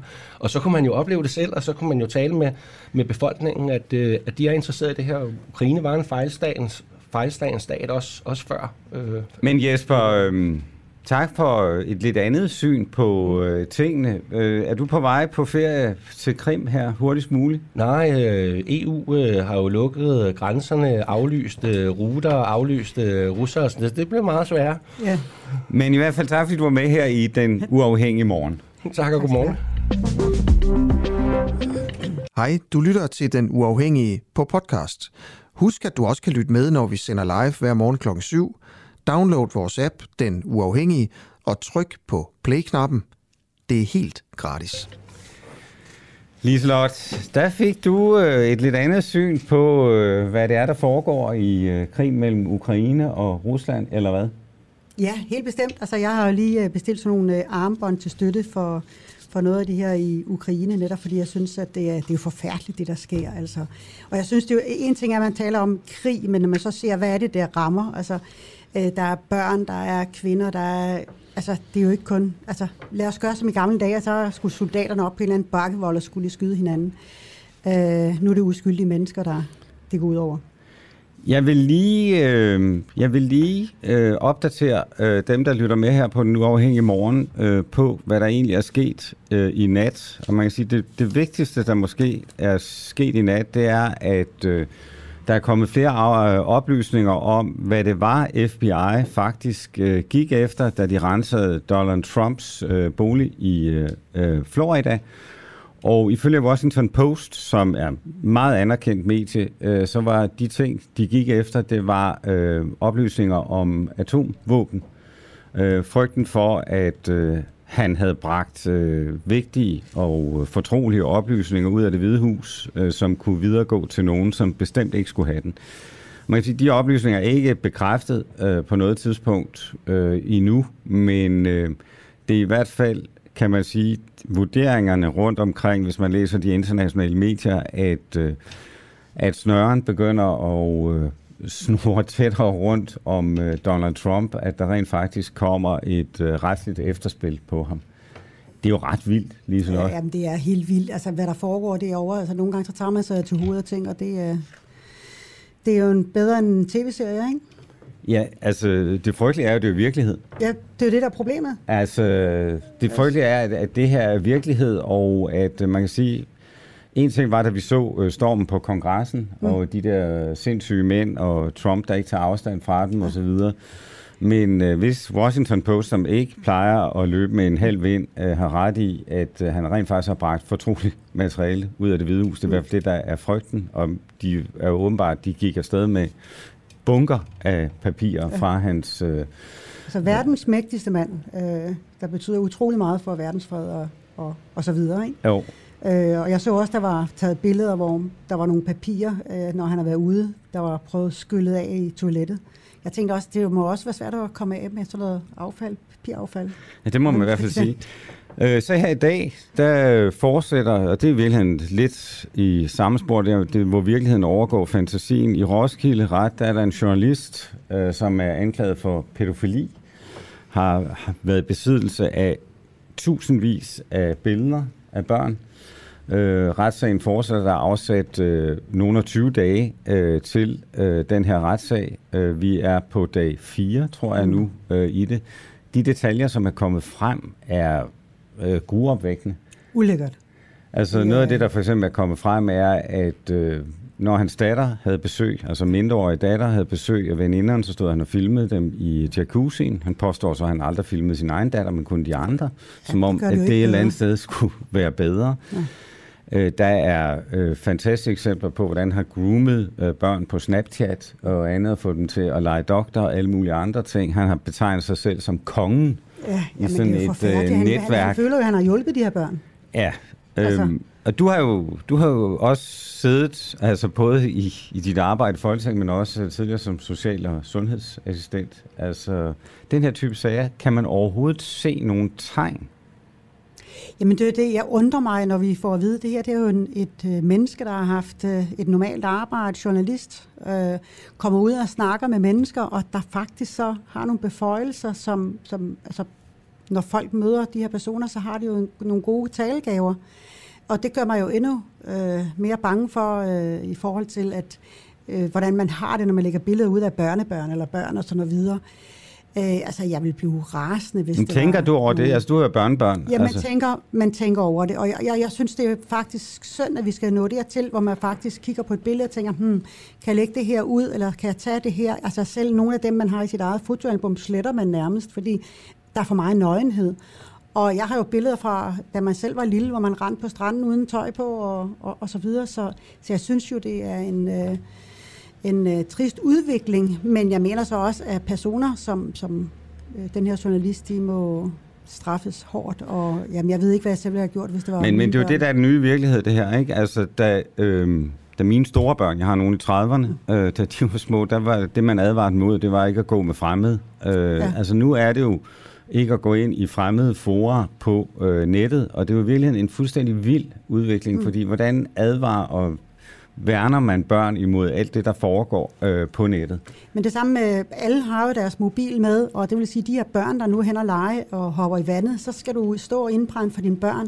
Du skal huske at tage det her badetøj på, du skal huske at tildække dig, du skal, altså, det er, jo, det er jo horribelt, at vi nåede Men dertil. jeg kan så sige til dig, at det er jo et, et faktum, at den slags billeder bliver misbrugt. Vi havde en kæmpe sag, der var chefredaktør på Ekstrabladet, altså siden 9 pigen. Noget meget uskyldigt. Ja. Tilbage i tiden, der kunne man øh, være siden 9 pige øh, ned til 16 år.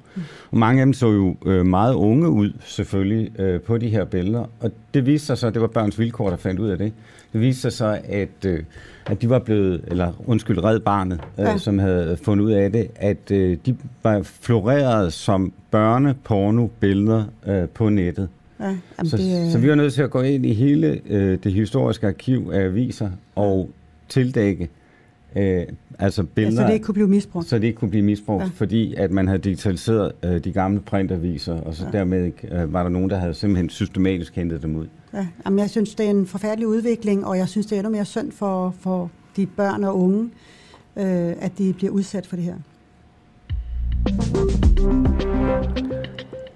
Og øh, her i studiet, der sidder jeg, jeg hedder Poul Madsen, øh, og ved min side sidder Liselotte Blikst, medlem af Folketinget, tidligere Dansk Folkeparti, øh, og øh, Liselotte, det er du jo ikke mere. Nej. Og alle har jo gættet på, at øh, du skulle være en del af Inger Støjbergs øh, nye parti, Danmarksdemokraterne, som de kalder sig selv. Øhm, og det besluttede du i går, at det vil du ikke. Ja, præcis. Hvorfor? Jamen altså, jeg har brugt sommerferien øh, til at finde ud af, øh, hvor, hvor jeg står, fordi det handler selvfølgelig ikke kun om partiet, men det handler også om, vil jeg øh, blive ved med at kæmpe ind i Folketinget. Øh, jeg synes, politik har ændret sig, øh, den har udviklet sig. Altså, du skal hele tiden være på sociale medier, du skal helst være nogle øh, fede selfies, og altså, det er igen den her øh, ny kultur i, i forhold til, hvad er det, der, der sker, i stedet for, at det er, øh, hvad er det, vi konkret laver, og hvad er det for en politik, vi har. Øh, og det har jeg skulle bearbejde her i, i sommer, samtidig med, at jeg tænkte, jamen hvis jeg skal øh, gå videre i et andet parti, jamen så skal det være, fordi at der er den sundheds- øh, og psykiatripolitik, som jeg brænder for. Fordi som jeg sagde tidligere i programmet, så, så er det jo som Titanic, der er sejlet ind i øh, isflagen. Vi ser psykisk syge, som ikke kan få ordentlig behandling. Vi har set, der sker mor. Øh, vi så det senest i Fils og, og andre steder at, øh, at folk, der ikke får en behandling, reagerer på omverdenen, og så går det ud over uskyldige borgere. Så øh, det vil jeg have sat i højsæde, og... Øh, Men kunne du ikke, er det ikke netop, altså jeg tænker bare, at øh, hvis man går ind i et nyt parti, øh, så vil man jo også i højere grad være i stand til at formulere det her partis politik på et specifikt område, altså på øh, det, som interesserer dig, nemlig øh, sundhed. Øhm, det har du simpelthen sagt, at det vil du ikke, fordi det, du fortalte mig, inden vi, vi gik på her, det var, at øh, du ønsker at gå et sted hen, hvor der er en formuleret politik. Ja, altså nu har jeg prøvet i 15 år at være med i et parti, hvor man skal kæmpe sig igennem først en gruppe for at få nogle ting igennem. Jeg har kæmpet meget for psykiatrien, og øh, jeg har også fået skulderklap for det i gruppen og så videre, men jeg har også manglet finansordfører, der faktisk sat øh, penge bag. Og det ved jeg, at andre psykiatriordfører har haft det på samme måde. Øh, den gode øh, veninde øh, Øslem har jo også arbejdet sammen med. Vi havde det på samme måde. Altså en ting var, at partiet sagde, at man havde en politik, men det skal jo også kunne ske igennem, når det er, man laver et budget eller et finansoplæg.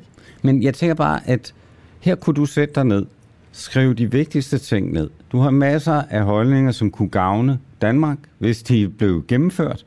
Og øh, du kunne formentlig også for Inger Støjberg, hun har jo ingen politik øh, på det her område, få hende til at sige, det her, det vil vi gerne. Eller måske fem ud af seks punkter, det vil vi gerne. Så vil du i virkeligheden komme igennem med meget mere, end du nogensinde er kommet igennem Nu med. ved du jo ikke helt, hvad vi har talt om. øh, Nej, Inger men så mig. fortæl, ja, det bliver mellem mig og den uafhængige har det Fortæl, sådan, fortæl øh, os, hvad I har talt om. Ej, med lukkede møder, så fortæller jeg, hvad jeg selv siger, og så udtaler man ikke, hvad andre siger. Det Nej. er ganske almindelig ordentlighed.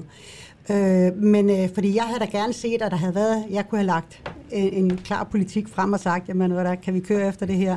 Men jeg forstår jo godt, at når man laver et, et nyt parti, så skal der nogle kandidater til, og så laver man en politik med de kandidater, der nu engang kommer ind i Så, så det, jeg hører dig, Liselot, nu har jeg jo, jeg har jo lyttet til folk i mange år, Ja. øh, det er, at du kunne i virkeligheden ikke komme igennem ret meget af det, du ville.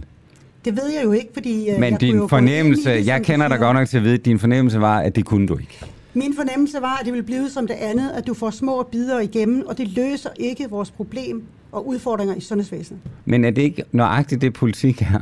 At øh, man får små bidder igennem en gang imellem, og øh, så håber man på, at når man sætter alle de der bidder sammen som puslebrikker, så er, er det store billede blevet bedre. Problemet er bare, at det har vi gjort i 15 år, det har aldrig set værre, uden det gør nu. Og, og, og derfor kan jeg ikke se mig selv i det. Jeg, jeg kan ikke stå over for borgerne og sige, jamen jeg kæmper for psykiatrien. Ja, og de vil jo gerne have, at bliver der mange af dem. Men, men, men jeg bliver ked af det, hver gang jeg ser budgettet og ser, at man stadigvæk ikke har løst de her udfordringer. Men nu, Så vil jeg hellere stå et andet sted og kæmpe for. Ja, men nu, nu snakker vi jo med en sygeplejerske, Cordelia, øh, før, øh, som øh, måske også stopper som sygeplejerske. Det er jo ikke en løsning. Det er jo kun en løsning for en selv. Er det ikke det samme med dig? Nej, fordi jeg tror, jeg måske kan gøre mig bedre andre steder. Jeg kan endda tage et arbejde i psykiatrien, hvis det er det, jeg vil. Øh, og så, så, så du tænker simpelthen, du kunne, at det, du i dag er situationen den, at det ville gavne psykiatrien mere, at du tog et arbejde i psykiatrien, end at du blev i Folketinget og kæmpede? Jeg føler i hvert fald, at øh, jeg vil ikke være med til, at, at de føler sig til grin ved, at man siger, at man gerne vil løfte et område, og så komme med en plan, som bare ikke kan komme igennem. Men altså, vi er blevet inviteret med til forhandlinger her den øh, 24. her i august, så det håber jeg, at nu ved vi ikke, hvornår valget kommer. Så jeg håber, at jeg stadigvæk kan være med og prøve at gøre en forskel. Øh, fordi, øh, men, men jeg kan jo se, altså, der er jo to andre psykiatriordfører nu, der, der heller ikke stiller op fra, fra Venstre og SF. Øh, så der Så der er ret simpelthen, mange- at du ser det som i virkeligheden sådan lidt en tsunami øh, i Folketinget, at de mennesker, der har kæmpet for psykiatrien, de giver op. Jamen på et eller andet tidspunkt, så må man sige, så er det som at slå i en dyne, og så må man jo prøve at lægge sin energi et andet sted. Vi har jo også en familie, vi har et privatliv, jeg har tre børnebørn. Øh, Så der skal rigtig meget energi til det her, og det synes jeg, jeg har brugt, og noget har jeg fået igennem, men jeg må også sige, jamen skal jeg først kæmpe med noget i et eller andet andet parti, eller nogle andre ting, så vil jeg hellere gøre mig et andet sted. Men, men det er jo egentlig, et eller andet sted er jo lidt vildt, ikke? Altså her sidder der jamen, ved siden af en passioneret politiker. Øh, du har en dag, øh, ikke som mange af de andre, sådan en eller anden universitetsbaggrund. Du har faktisk en reel baggrund inden for det, du taler om, nemlig som øh, sundhedsassistent. Ja. Og øh, du giver op. Nej, jeg giver ikke op, fordi jeg tænker bare, at mine kampe vil være synlige andre steder, og så vil jeg ikke blive begrænset af at være i et parti, hvor jeg skal følge en partilinje. Nu kan jeg skælde alle politikere ud, nu kan jeg skælde alle politiske partier ud og øh, gå til dem på en anden måde. Det vil du ikke kunne, når du er i et parti. Altså jeg har de sidste par måneder tænkt, hvis jeg nu går ind i et parti, bliver jeg nødt til at kende deres partilinje, for ikke at udtale mig fuldstændig skævt på noget, som I journalister så bagefter kan hænge mig op på. Så, ah, du sagde det der for en måned siden. Øh, nu vil jeg være upartisk, og det vil sige, så kan jeg skælde og smælde, uden der kommer nogen og fortæller mig, hvad jeg skal mene. Men er, er, kan man sige, historien om Inger Støjbergs parti ikke også, at det er fuldstændig umuligt at vide på nuværende tidspunkt, hvad de egentlig står for, udover at de mener, at Jylland skal styrke, så vi ikke skal have nogen indvandrere? Hej Paul, der er også mere. Du kan også gå ind på hjemmesiden, så, for jeg støtter Inger. Jeg synes, hun gør det fantastisk, og jeg håber da, at de får succes.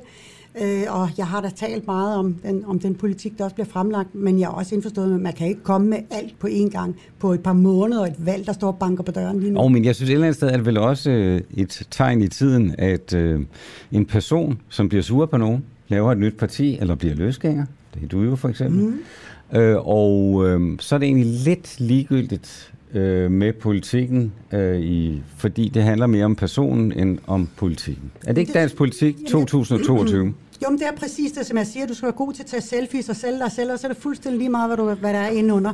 Men der kommer jo altid en dag, hvor man siger, jamen, hvor bliver politikken af? Så, øh, 15 partier øh, opstillingsberettiget næste gang. Vi har aldrig nogensinde haft så mange løsgængere i Folketinget, som vi har lige i øjeblikket. Altså, øhm, du talte om Titanic før i det danske sundhedsvæsen. Skal jeg nu øh, gøre dig opmærksom på, at vi har Titanic øh, i dansk politik i øjeblikket? Nej, det synes jeg ikke. Altså, jeg tror også, det her, altså, der sker de her kulturændringer med, hvordan vi som mennesker reagerer. Vi har for 20 år siden, der var du i et parti, og der var der øh, kæft, trit og retning, må jeg vil sige. Ikke? Præcis som det var for, øh, når vi kigger på MeToo og andre krænkelsesager, jamen så, så var der nogle ting, man fandt sig i, og det gør vi ikke mere. Øh, og det vil sige, at man, man finder sig ikke i at blive talt ned til, eller øh, chikaneret på en eller anden måde. Nej, men det jo, det jo sådan tidsånden. Ja, præcis. Det er jo, du, jo, tidsånden. du og jeg, vi er jo ikke en, en del af, af tidsånden sådan helt på samme måde, som øh, hvis vi nu havde været 25 år yngre. Men, øh, men altså, et eller andet sted, så er det vel øh, at tidsånden, men man vil ikke finde sig i noget, så går man sin vej, eller danner, laver et nyt parti. Nej, det kommer også an på. Altså nu, mit øh, farvel var jo, at øh, da jeg gik ind i politik, var det for retfærdighedens skyld, for at sikre nogle af dem, som ikke øh, får den samme behandling som andre. Når der så sker noget uretfærdigt, altså at man ser, at der er bagholdsangreb i et par år, og læk og øh, intriger, det vil jeg ikke være en del af. Altså, det, det- Så, så vil jeg hellere gå ud, og så må de andre ligge og rode med det. Men, men vi står jo altså over for en situation, synes jeg, øh, politisk, hvor der virkelig er brug for nogle handekraftige politikere. Øh, nogen, som faktisk kan komme igennem med ting. Der er en af, af lytterne her, øh, Mette øh, Heil, som skriver, at det er jo ikke kun sygeplejerskerne, der forlader jobbet, og hvor der mangler øh, personale. Folkeskolen har samme problem. Jamen, det er fuldstændig korrekt. Det, det er der også i institutionerne, øh, pædagoger. Selvom der er kommet det her øh, loft på, hvor mange øh, børn man skal have per voksen, så øh, kan man jo ikke få det. Nej, så det er jo og- alle vores øh, institutioner rundt omkring. Altså, jeg kan da være, jeg kan da være bekymret for, Liselotte, når, når typer som dig, mm. som øh, brænder for noget, og der er mange andre, og der er også mange, der lader være med at gå ind i politik, øh, I forlader det, så står vi tilbage med statskundskaberne, som Ja, har taget har- turen fra ungdomsorganisationen ind i partiapparatet, og blevet ministersekretær måske på den tidspunkt, og så endelig så får de en, øh, en plads i Ja, vi får jo Folketinget. dem, I stemmer på, ikke? Øh, så Jamen, hvis vi ikke kan stemme på andre, så øh, er det jo, hvad fanden skal vi så gøre? Taget alle de der øh, ind, men øh, og jeg synes jo også, det er synd, at vi efterhånden ser en akademisering i forhold til, hvem der er, der bliver valgt ind, og det er nogen, der i 9. klasse fandt ud af, at de ville være politikere, og så tager de hele vejen til universitetet og ja, læser statskundskab, og så ryger de ind, og så har de ikke prøvet at arbejde, eller prøve at have få penge, eller hvad det nu kan være. Øh, men øh, jeg håber, jeg kan øh, give min røst videre, og jeg skal heller ikke sige, at, øh, at jeg aldrig kommer igen. Hvem ved? Jeg synes bare, at det har været nogle år, øh, for det første også med corona, og så med det her i øh, Dansk Folkeparti, der gør, at øh, jeg kan ikke bare gå ind og... Jeg kan ikke se mig selv i det, og det, det gør, at jeg sagde, jamen, øh, jeg vil ikke prøve lykken hos Danmarksdemokraterne. Nej, men du kan jo prøve lykken hos nogle andre. Altså, jeg, da vi talte Det sammen i, i... Jamen, du er jo skabsjuk socialdemokrat. det har jeg jo sagt altid. Altså, det er du jo. Ja, du, har jo du deler jo syns enormt mange. Du har jo været den del af Dansk Folkeparti, som i virkeligheden er den sociale del af Dansk Folkeparti. Jamen, jeg kan da også godt lide noget af deres politik, men altså, jeg kan da ikke gå med til, at det er staten, der skal bestemme over den enkelte borger. Det er Socialdemokratiet. Ja, det må man ned med sige. Der til, fordeler vi øh, pengene helt ned til mindste Og det kan detalje. jeg slet ikke se mig i, og EU-politikken kan jeg heller ikke se mig i. Godt så. Så nej, Og heller ikke øh, hos Pernille Vermund. nej, det kan jeg heller ikke. Det er alt for liberalt. Ja, det, du må lave dit eget parti. Der er kun én vej. Jeg håber, jeg kan stå udenfor og så øh, få mit, mit budskab igennem på en anden måde. Der står her fra en øh, Jakob Svendgaard, hvad med, at jeg søgte medlemskab hos øh, kristendemokraterne? På sundhedsområdet vil hun passe perfekt ind i KD's politik. Ja, altså jeg, øh, jeg, altså jeg kender ikke så meget til deres politik. Øhm, jeg ved, man- der har været meget uro det sidste øh, Ja, ja, men par det er bare år fordi... Øh, om det ene eller det andet, men øh, der er nogle ting, vi er enige om i det, øh, det kristne budskab og mange af de etiske hvor meget tror du, du er enig med kristendemokraterne? Jeg ved det ikke. Jamen, nu skal vi sådan, sådan øh, 60 procent, 80 procent Jeg, jeg tror faktisk, det er et af de partier, jeg kunne være mest enig i. mere end med Danmarksdemokraterne. Det ved jeg jo ikke endnu. Nej, det er, det, men det er jo igen, så er vi tilbage ved det, vi startede med at tale om. Jeg hører, at øh, den her lytter faktisk har ramt noget ret præcist omkring, at hvor, hvis du overhovedet skulle overveje at gå ind i et parti, så var det kristendemokraterne. Nej, overhovedet ikke. Nå. Altså, jeg, jeg har faktisk uh, tænkt meget over det her på min 6.000 km motorcykeltur her i sommerferien. Det er, at uh, det her med at være upartisk, det kunne jeg godt tænke mig, uh, efter at have været uh, i et parti i så mange år. Det er også at kunne, uh, at der ikke er nogen, der kommer og fortæller mig, hvad jeg skal mene. Uh, det er jo sådan, når du er i et parti, så uh, bliver du nødt til at gå på kompromis. Og nu vil jeg have lov til at være lidt friere.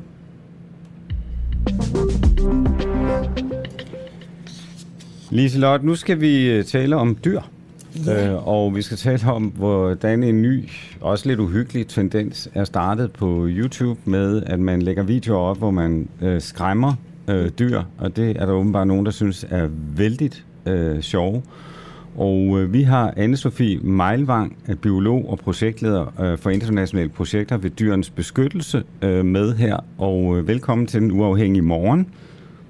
Tak skal du have. Det her, vi ser nu, øh, hvor alvorligt er det? Jamen, der er jo mange grader af det, kan man sige. Noget af det er rigtig alvorligt, øh, virkelig uhyggeligt og næsten ikke tålet at se på, hvor man jo virkelig mishandler øh, dyr. Og andet er jo lidt mere øh, let, kan man sige, men, øh, men også bekymrende, synes jeg. Øh, Lad os, prøve at Ja. tage et, lad, øh, lad os prøve at tage et par eksempler. Altså, selvfølgelig kan lytterne ikke se med, men vi skal nok forklare, hvad det er, der er på kan jeg billedet. lige se, hvordan min hund reagerer, når jeg kommer ind. Det er en mand, der har øh, sådan en panda-hue på og øh, vil skræmme sit, sin hund. Og det har han så lagt op på YouTube. Han ser forholdsvis uhyggelig ud. ja.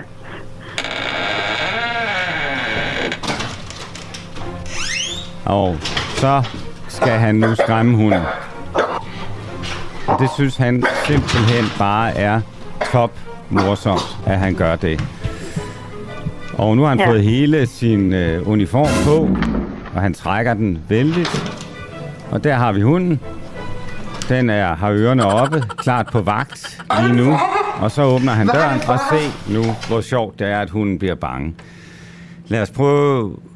Det her er jo på en eller anden måde, Anne-Sophie Meilvang, altså nogen vil jo nok sige, at det var øh, lidt, lidt øh, uskyldigt, men det er det vel egentlig ikke?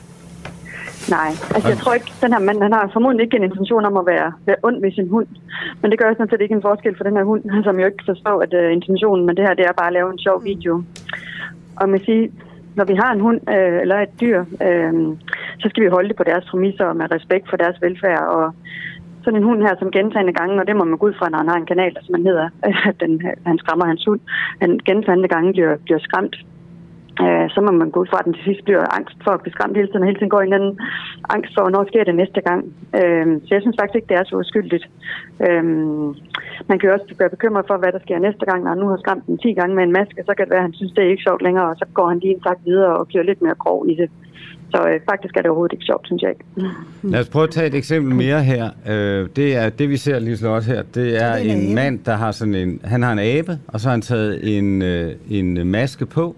Mm. Og vi får lige en gang, så den ligger med en sutteflaske. Aben ser meget yndig ud med en lille kjole på. Og det ser ud som om, det er en baby. Ja, det er. Den er ikke så gammel, den abe der. Øh, og han synes så, det er vældig sjovt, og øh, nu ærer han den lidt. Altså, jeg forstår heller ikke, at de skal give dem tøj på. Altså, bare der, der... Men, men ja. Altså, det der med øh, Anne-Sophie Meilvang, det er, at- at folk ligesom synes, det her det er bare skide sjovt. Altså, ja. Hvad tænker du om de her Jeg mennesker? synes, det, jamen, det er foruroligende, synes jeg, at vi synes, det er sjovt og bekymrende, og så tror jeg også, det er noget at gøre med uvidenhed. Så det vil sige, når jeg ser den her abe, så for det første er- det jo på ingen måde sjovt for en lille abe at blive skræmt, og han ser det simpelthen som en trussel på dens liv, når den ser den her maske, og den tror, der er en, der vil til at slå den ihjel. Men det man også skal tænke på, at den her, hvor, hvor kommer den her abe fra? Den er så lille, at den burde øh, være med dens flok og med sidde på dens mor og drikke mælk hos hende. Og den er blevet, formodentlig blevet øh, taget øh, fra hende ude i skoven, og hun er formodentlig blevet slået ihjel, for hun har jo aldrig lavet sin, sin unge som det. Øh, så en ting er, at den bliver skræmt og lige bliver bange på det tidspunkt. Hvis det sker gentagende gange, så kan det jo godt være langtidspåvirkning på den, men man skal så også tænke på, hvor den kommer fra, øh, og hvor bliver den holdt, når den ikke bliver skræmt og får lavet de her videoer, og, og hele, altså hele det her psykologiske spil. Øh, det, øh, det påvirker den rigtig, rigtig meget. Øh, så det her, det synes jeg, det er virkelig, virkelig grovt. Altså, nu, nu har vi jo meget fokus på dyreplageri, øh, netop også når vi kiggede på de her nationale dyreparker, ikke også? Så tænker jeg på, er der nogle gange, at folk glemmer, hvad de selv gør øh, med deres dyr, at det også er dyreplageri, øh, fordi det ikke er dyrets normale væsen at opføre sig på, på en bestemt måde. Ja, det tror jeg helt sikkert. Og jeg tror, der er rigtig mange af dem, der misforstår de her videoer, synes de er sjove, og så ikke forstår faktisk, hvor ondt det er, det er ved dyret. ikke? Og det er jo nærmest struktur noget af det her, øh, vi ser. Så det, øh, og der er jo meget, meget, som jeg sagde, meget grovere tilfælde. Altså, man har slet ikke lyst til at læse rapport omkring det, øh, og læse den her. Det var altså, hvor man brækker ben på dyr og øh, tager billeder af det, eller begraver dem levende, drukner dem og, øh, som underholdning. Ikke? Også, så man kan jo man er jo bange for, at det skrider mere og mere, og det bliver mere og mere normalt, det her med at, at se film af, af dyr, der bliver misbrugt, ikke også? Øhm, og så fordi folk måske ikke rigtig forstår, hvor meget det egentlig påvirker dyrene. Men hvis man nu skulle være djævelens advokat her, så kan man sige, at det er jo dyr. Altså, det er jo ikke mennesker. Altså, er der ikke en tendens til nogle gange, at øh, vi nærmest sidestiller dyr og mennesker? Nej, det synes jeg faktisk ikke, men vi har heldigvis fundet ud af, at dyr de også ligesom også kan føle stress og smerte og være ked af det. Og, men altså følende sansende væsener, det har vi en dyrevelfærdslov, der siger, ikke også? Så det bliver vi altså også nødt til at, at tænke over. Det er selvfølgelig ikke mennesker, og det er nogle andre ting, de vil reagere på, øhm, og de bliver, de bliver skræmt over. Øhm, men vi skal respektere dem lige så meget, som vi respekterer mennesker. Det mener jeg helt klart. Så du synes, at man kan sætte lighedstegn mellem dyr og mennesker? På mange måder, ja, selvfølgelig. Man skal behandle dem lige stor respekt, det synes jeg bestemt. Ja, det er jo et levende væsen, øh, der netop også både Ja. kan føle smerte. Det, det er klart, at man skal ikke tæve sin hund eller skræmme den for videre sans, men, men er det ikke... Altså, jeg har jo oplevet masser af gange, øh, det har du sikkert også, øh, Anne-Sophie Meilvang, at folk nærmest bliver mere oprørte over øh, dyremishandling, end hvis det var børn. Ja, det ved jeg ikke, om man kan. Det tror jeg er lidt forskelligt. Altså, det skal man selvfølgelig heller ikke. Vi skal have respekt for alle, og lige meget mennesker som dyr, mener jeg bestemt ikke. Men øh, vi skal bare også tænke over, at de her de dyr er så påvirket af det. De har også evnen til at, at blive skræmte og til at få langtidspåvirkninger, helt ligesom at øh, mennesker har, øh, hvis, man, hvis man driller dem eller skræmmer dem eller holder dem forkert. Ikke? Også, vi skal også, det er ligesom børn, så er de jo fuldstændig afhængige af de folk, øh, som passer dem, og, øh, og derfor bliver de altså også nødt til at behandle dem ordentligt og respekt for dem. Men, men synes du øh, som en del af dyrenes beskyttelse, at øh, der bliver gjort nok øh, for at stoppe øh, dyremishandling? Øhm, hvis du tænker på nettet, så nej, bestemt ikke. og heller ikke ude i verden, men hvad hedder det?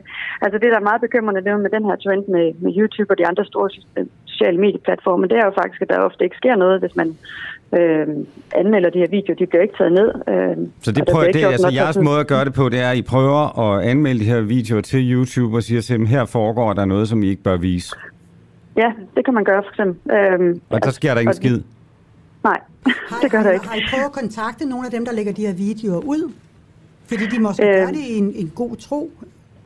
Ikke lige, hvad jeg ved af herinde. Altså, jeg er ikke specialist i sociale medier, men jeg ved, at den rapport, som er lavet for en koalition, vi er med i, de har anmeldt øh, flere hundrede videoer, og der er ikke en eneste af dem, der er blevet taget ned. Og det synes jeg, der er ret øh, jeg, jeg, jeg, jeg kunne godt tænke mig, at man en gang imellem forsøgte at gå i dialog med nogle af de brugere, fordi jeg tror ikke, at øh, folk bare er onde, og ville ikke være onde med deres øh, øh, dyr, som, som de har anskaffet sig, fordi de holder af dem.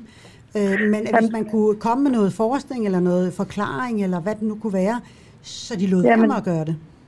Det tror jeg, du er helt ret i. Jeg tror netop ikke, folk de forstår de her langtidspåvirkninger, der kan på dyrene ved at blive drillet på den her måde, og hvad det egentlig kan betyde, sådan at man normaliserer det her form for misbrug af dyr. Så det har du da ret i. Det kan vi sagtens have masser mere oplysning om.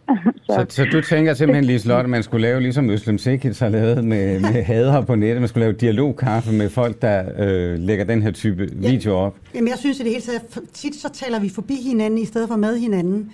Øh, så mm. øh, nogle gange, så når man tager fat i folk, så kan de jo godt forstå det øh, når det bliver forklaret.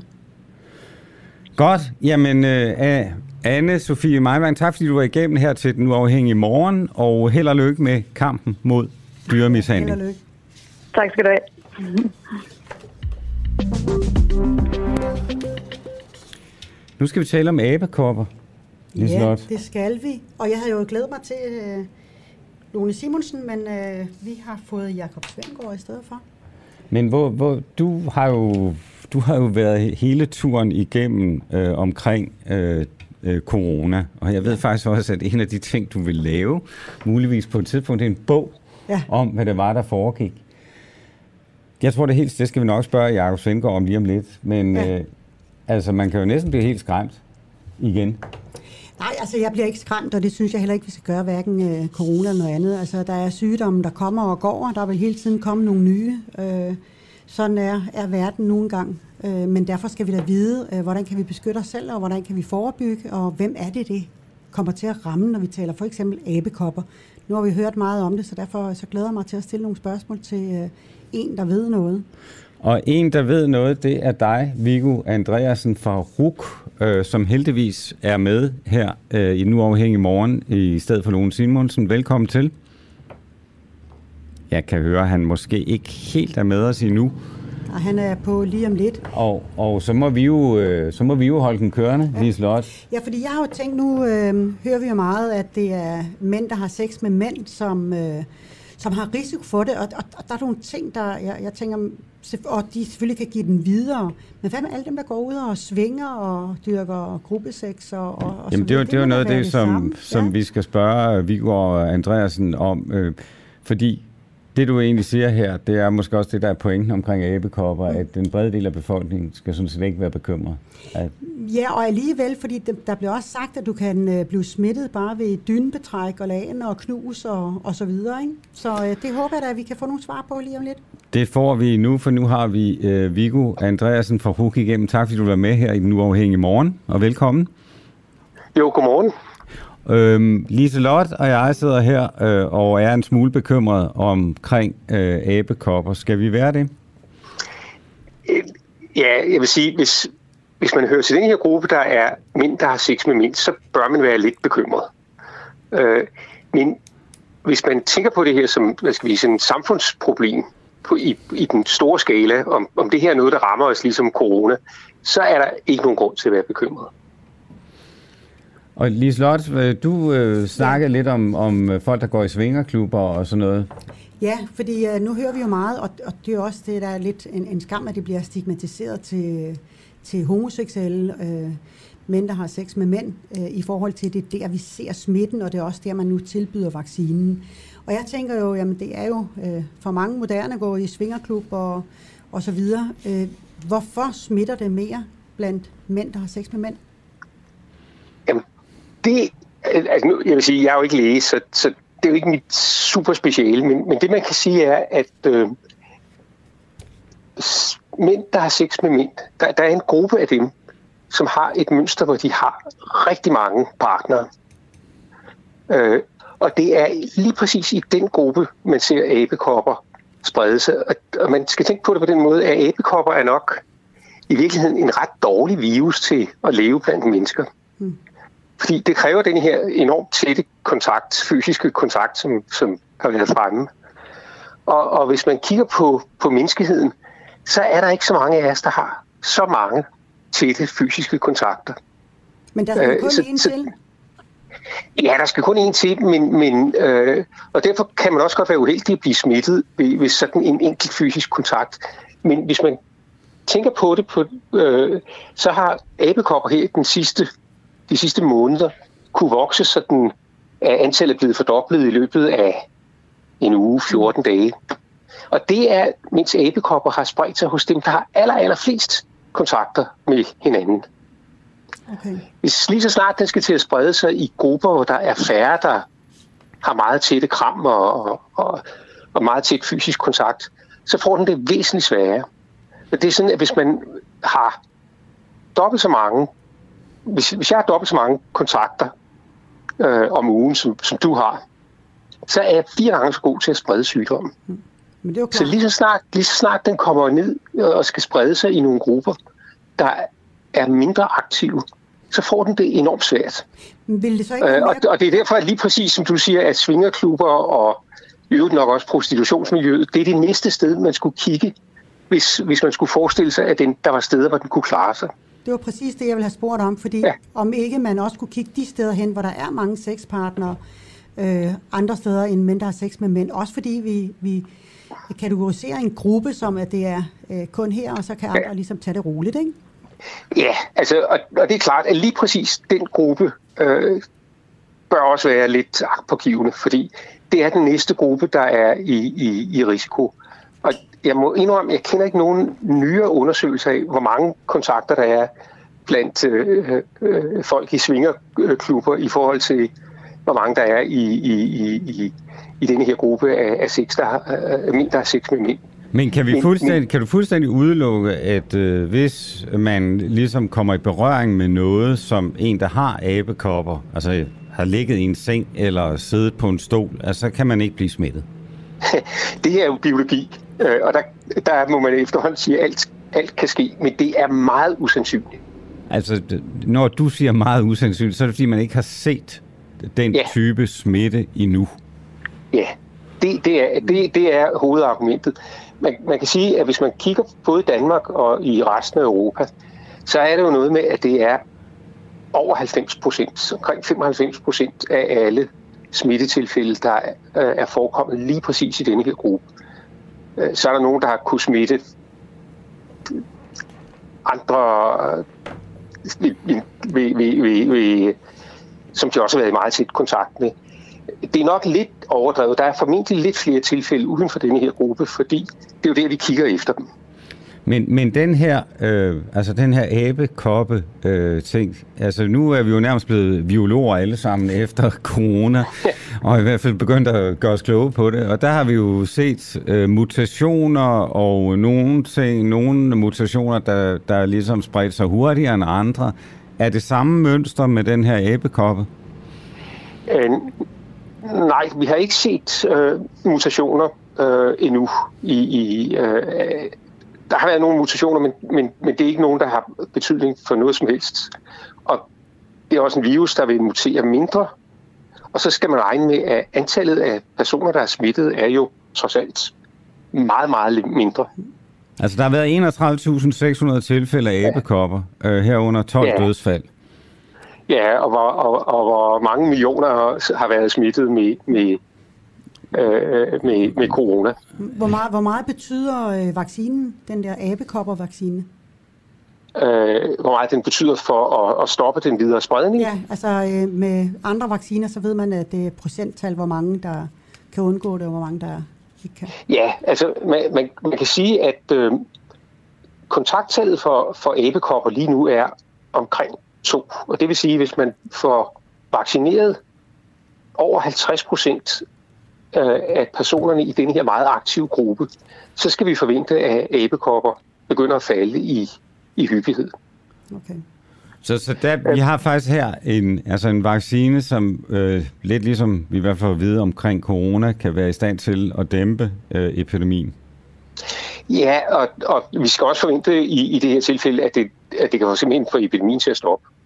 Og, og, og det her med at blive vaccineret, er det så det samme med abekopper, som det er med corona? Så skal man have første øh, portion, og så om et halvt år skal man have nummer to, og så kommer der sikkert også et tredje stik efter et års tid. Øh, umiddelbart er svaret nej. Altså, øh, en, en fuld vaccination, det, det er to øh, doser. Og, og så er det slut? Men, det regner vi med. Ja. Øh, og, og der er nogle, nogle sådan argumenter øh, for, hvorfor man, man skal forvente, at, at, at det er tilfældet. Det her er en virus, der trænger længere ind i kroppen, så den har mere forbindelse med blodbanen, så, så vores immunsystem har nemmere ved at, at, at få fat i den. Mm. Øh, og hvad, så, så, hvad med, hvad så, med så, så det, det er simpelthen svært svær ved at udvikle sig, den her abekopper. Det er da godt nyt. Ja, ja altså man, man kan sige, at i henseende til, til hvordan vaccine virker, så er det jo mere parallelt med øh, den situation, vi har med mislinger eller med, med koppevaccinen, som vi efterhånden skal være ret gamle for at kunne huske, øh, fordi vi holdt op med at bruge den for 50 år siden. Men, men, men det er mere en, en vaccine og en virus af den type, hvor man, man regner med, at man har noget, der ligner livslang immunitet efter infektion og efter øh, efter, også efter vaccine. Men der må der være et eller andet ved den her æbekop, som er farligere end mæslinger, siden der er 12, der er døde. Ja, altså nu, mæslinger var heller ikke nogen helt fredelig sygdom, øh, men, men den er lidt farlig. Man kan sige, 12 på øh, 30.000 er jo ret lavt i, i forhold til for eksempel de første udgaver af corona. Men, men, hvad, vil gøre dig bekymret, hvis øh, man kigger på det? Øh, omkring abekopper? Ja, omkring abekopper. Øh, det, der ville bekymre mig, var, som I også har været inde på, hvis der kom en ny variant. Øh, men det er altså ikke det, er ikke, det, er ikke det, der ligger lige i kortene. Okay. Men, men når du siger, at det ikke ligger lige i kortene, altså jeg var sådan en, nærmest sådan en, tror jeg ligesom mange andre, øh, med corona blev man hele tiden overrasket over, at der hele tiden kom nye ting, altså nye informationer om, hvordan det udviklede sig.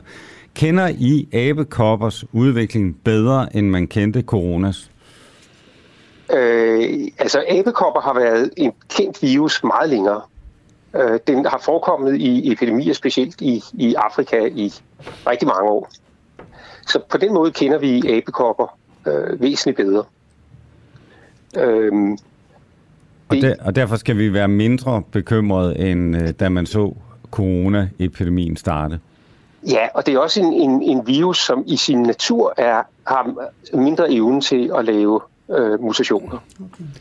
Jamen, øh, således opmuntret på en, øh, en fredag, Viggo Andreasen. Tak fordi du var igennem her til den øh, uafhængige morgen og gjorde os lidt mindre bekymrede over abekopper. Velbekomme. Liselot, vi har jo mere på programmet, men øh, jeg tror, at det, som alle sidder og tænker over i de her dage, øh, og inden vi kommer til sidste punkt på programmet her på vores morgen, hvor vi jo, det har været rigtig hyggeligt at ja, være, det. Det at være vært sammen med dig. Øh, hvornår kommer valget? Jamen, det sker inden for ja, de næste to måneder, tror jeg. Ja, kom nu tættere på. Jamen altså i næste uge, så, øh, så ved vi, at de har sommergruppemøde i Socialdemokratiet. Ja, tirsdag og onsdag i næste uge, så, og der er mange, der er budt på, at her vil Mette Frederiksen udskrive øh, folketingsvalg. Øh, man ved ikke nu, hvor der kommer, om der kommer et pressemøde, eller hvad der kommer. Ja, altså man bliver nødt til at gøre et eller andet. Altså der er hele den her sag, Mink-sagen, og Barbara Bertelsen, og Radikales øh, mistillid, og så videre. Og, og man kan ikke blive ved med at trække den. Men, men lad os nu prøve, nu jeg tror, det, det, som kunne gøre folk en lille smule klogere her, det var, hvad taler imod, at der kommer et valg nu, og hvad taler for? Lad os starte med, hvad taler imod, at der kommer et hurtigt valg nu? Det, der taler imod, det er, at øh, statsministeren, Mette Frederiksen, har gjort, hvad hun selv ville, koldt og kynisk, øh, i de sidste par år. Så øh, hun kunne jo også bare trække den og sige, jamen, øh, altså det sjove er, at dem, der vil vælte øh, statsministeren, er de samme, som vil gøre hende til statsminister igen. Altså, det er jo lidt Ja, men det er jo de radikale trussel. Det er jo sådan den mest tomme, men det er jo på grund af ligegyldige den trussel. trussel, at øh, man siger, at der, der bliver nødt til at komme et valg, ikke? Fordi hvis radikale ikke havde gjort det, så havde der ikke været flertal for det. Hvad taler I mod ud over det? Ja, der er for eksempel er der jo øh, dronningens regentbryllup, øh, regentjubilæum. Det er den 23. Øh, øh, og alle september, alle siger, at det vil Mette Frederiksen eddermame ikke forstyrre. Hun er så kongetro, så, Ja. så der er ikke noget, hun vil gå ind og forstyrre. Øh, Margrethes, det er blevet udskudt på grund af corona og alt muligt, så nu skal det, og alle partiledere er blevet inviteret. Jeg tror også, alle chefredaktører, jeg er jo så ikke Ja, chefredaktør mere, ja. så jeg er jeg ikke skal inviteret. med til Hofbal også Ja, der kan du se, øh, der kan du se. måned. Det vil du da gerne have med, det inden vil du stopper. være mit øh, sidste, hvis det er. Men, øh, men der er også nogen, der siger, at så kongetro er øh, statsministeren ikke, så det vil hun hoppe op og falde ned på. Men, men man siger samtidig, at det er en dato, der er aftalt mellem statsministeren og dronningen, så det vil være lidt at skyde sig selv i foden, hvis øh, en statsminister går imod noget, man selv har Ja, altså udskrive et valg før. Ja. Ja, så, så det kunne jo pege på, at vi først får et valg øh, henne, øh, at det for eksempel bliver udskrevet dagen efter, eller ja, i slutningen. det kunne udskrives, ja, eller inden. Altså, øh, der er jo stadigvæk en tre ugers periode, og vi har jo stadigvæk en invitation, så vi dukker vel op til Så, fest. så du tænker, at, øh, at man kan simpelthen nå i virkeligheden og, og øh, få valget inden, øh, at dronningen har sit regentjubilæum? Ja. Altså, jeg, ved ikke, altså, jeg tror også, at øh, statsminister kan vente til hun står på talerstolen. Øh, spørgsmålet er, om man kan holde til det, men øh, det ser jo ikke så for godt ud i øjeblikket i meningsmålingerne, så der skal også lidt tid til måske at kunne komme med nogle, øh, nogle øh, reformudspil. Vi skal diskutere øh, psykiatri for eksempel. Ikke? Altså, det ville være en skam, hvis det ryger på jorden igen, bare fordi at... Øh, Jo, men er, det ikke, at politik ikke indrettet på den måde, at øh, når der først er valgtummel, som der jo er nu, øh, så kan man ikke gennemføre noget som helst. Så bliver ikke lavet nogen som helst form for forlig. Der sker i hvert fald ikke ret meget derinde, fordi mange er allerede ude at føre valgkamp øh, og har travlt med at besøge Det er det, jeg mener. Du får og ikke dit uh, psykiatriforlig, fordi hvem skulle være interesseret i at indgå en aftale nu, inden vi skal uh, til valg? Bestemt. Jeg tror ikke, at vi kan lave en forhandling på en enkelt dag. Vi er inviteret her 24. august.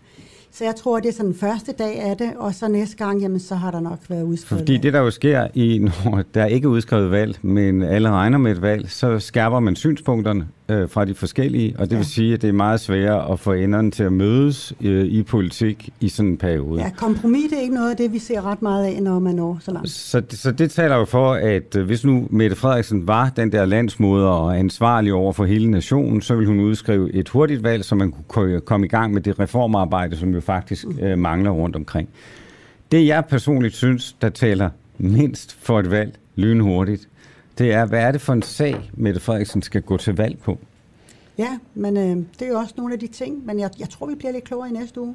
Altså, vi havde et sidste valg, der var jo fuldstændig designet. Hun, de var meget, meget præcise i, hvad det var, øh, de ville. Øh, kan gå til valg på det samme. Altså, Ja, det var Arne-pension, det var den ene. 1000 flere sygeplejersker. Ja. Øh, en psykiatriplan, 10 års psykiatriplan. Det er præcis det samme, de går til valg på her fire år efter. Men har problemet er, at de har, nu har de haft fire år til at gennemføre det, og de har ikke gennemført det i Nej. løbet af de fire år. Altså, det er jo normalt det, som, som folk derude vil sige, fuck, så vil vi da ikke stemme på dem. Jamen, det er også derfor, de bare kan gentage deres budskab. Jo, men, men det ved du jo så også godt, og det ved de jo også. Altså, øh, altså der er jo masser med, at de ved godt, at den går jo ikke.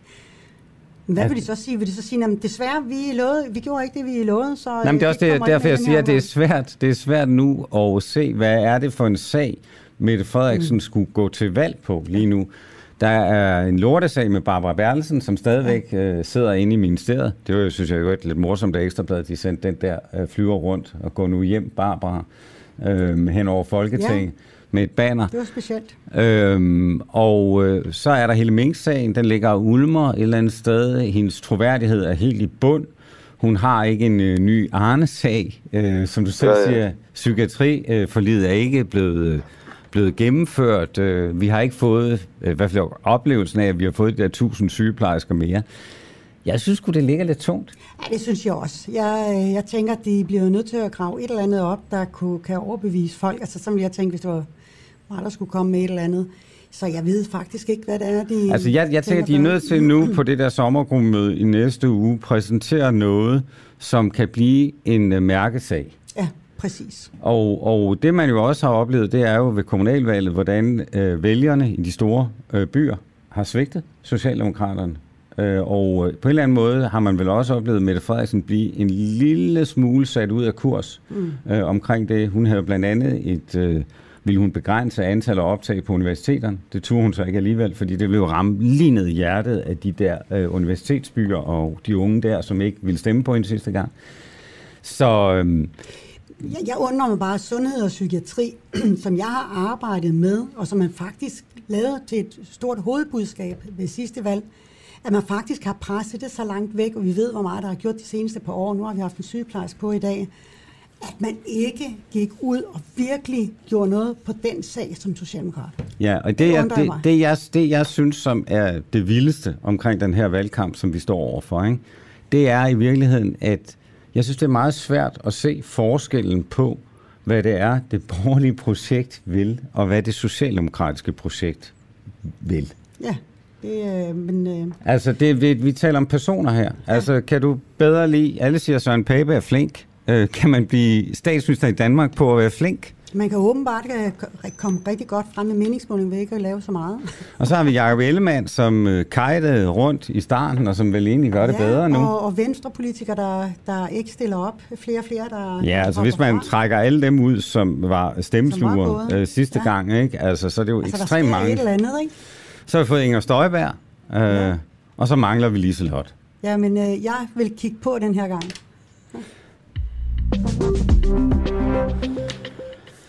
Liselot, øh, vi skal... Øh, sidste emne på dagens program, det er, at der har lige været, eller er, ride-VM i Herning.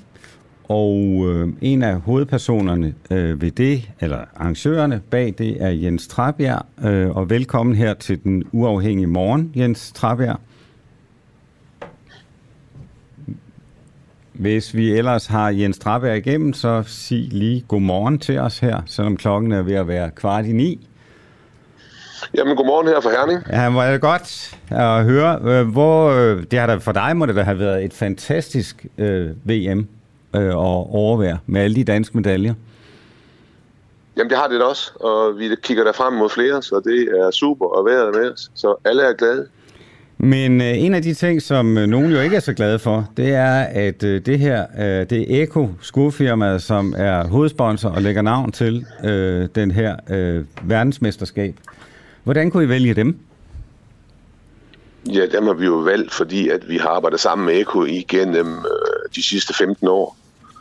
Og derfor var det helt naturligt, at øh, Eko var det øh, firma, der fik øh, muligheden for at byde ind på hovedsponsoratet. Allerførst, det ligger jo mange år tilbage, selve aftalerne. Jo, men så er der jo så sket en hel masse, og det er jo det, virkeligheden har vel overhalet det sponsorat. Altså, så har vi fået krigen mellem Rusland og Ukraine, og som et af de ganske få danske firmaer, så har Eko sagt, at vi trækker os ikke fra Rusland. Jamen, ligesom alle mulige andre, så er vi jo forfærdeligt kede af det, der sker i Ukraine. Og øh, vi har så, den øh, aftale, vi har lavet, den er jo så gennemført for tre år siden, og der var det jo helt andre øh, betingelser, og om, omverdenen så helt anderledes ud. Og derfor øh, har vi selvfølgelig indgået den, og øh, den er på alle måder juridisk spændende, og Jamen, jeg er helt med på, at I indgået en aftale lang tid før, at vi overhovedet øh, kunne drømme om, at der var øh, kunne blive en krig øh, mellem Ukraine og Rusland. Men når tingene ændrer sig, så er man vel også nødt til at ændre øh, på det man, øh, sponsorat, man har indgået. Jamen, vi kan jo ikke øh, ændre noget i forhold til øh, den lovgivning, vi er underlagt, og den øh, aftale, vi har lavet. Så øh, vi er forpligtet til at leve op til en aftale, der er indgået for tre år siden. Og det er jo derfor, at øh, Eko stadigvæk er hovedsponsor hos os. Men, men øh, der er jo mange andre, øh, som også har indgået aftaler. Altså McDonald's øh, er, har forladt Rusland. Øh, alle andre danske firmaer har forladt Rusland. Øh, det er jo sikkert også øh, juridisk forkert, men moralsk rigtigt. Øh, er der ikke også noget, der hedder moral i ridesporten? Jo, det er der. helt bestemt. Det er nok en af de, øh, en af de idrætsgrene, hvor der er mest, fordi vi har levende dyr med i. Men øh, altså den jo, juraen og den aftale, vi har, den øh, går jo desværre foran alt, hvad det hedder moralske øh, indfaldsvinkler til det. Så øh, vi er jo bundet, og vi er bunden bundet af den aftale, der er lavet. Men har I undersøgt juraen, det lille slot, der kommer på banen? Øh, og jeg tænker på, at der må også være nogle betænkeligheder. Har man, har man sat sig ned og talt det her igennem for at sige, jamen, vi fortsætter, eller har I bare kørt og sagt, jamen, vi har aftalen, så det, det bliver ude med? Jamen, det er jo helt naturligt, når sådan her sker, så bliver det jo også et samtaleemne i vores egen organisation. Men vi sætter os jo ikke ned og tager en snak om, om vi fortsætter, når muligheden for ikke at fortsætte er, ikke er til stede. Så, så altså... Jamen, den er vi, vel til stede, hvis du vil. Det kan Nej, koste, forstår- det, jeg koste, forstår. det koster nogle kugler og nogle penge, men, øh, men det er jo noget, du bestemmer, øh, eller I bestemmer, hvem der er hovedsponsor for sådan et arrangement. Jamen, vi er jo nødt til at adskille tingene. Det er helt korrekt, at vi bestemmer i første omgang, at vi laver en aftale med Eko. Den aftale, den er bindende, og det er den, vi lever op til. Og øh, uanset hvad jeg ellers mener om, hvad der sker, så har vi jo den aftale, som vi er nødt til at leve op til.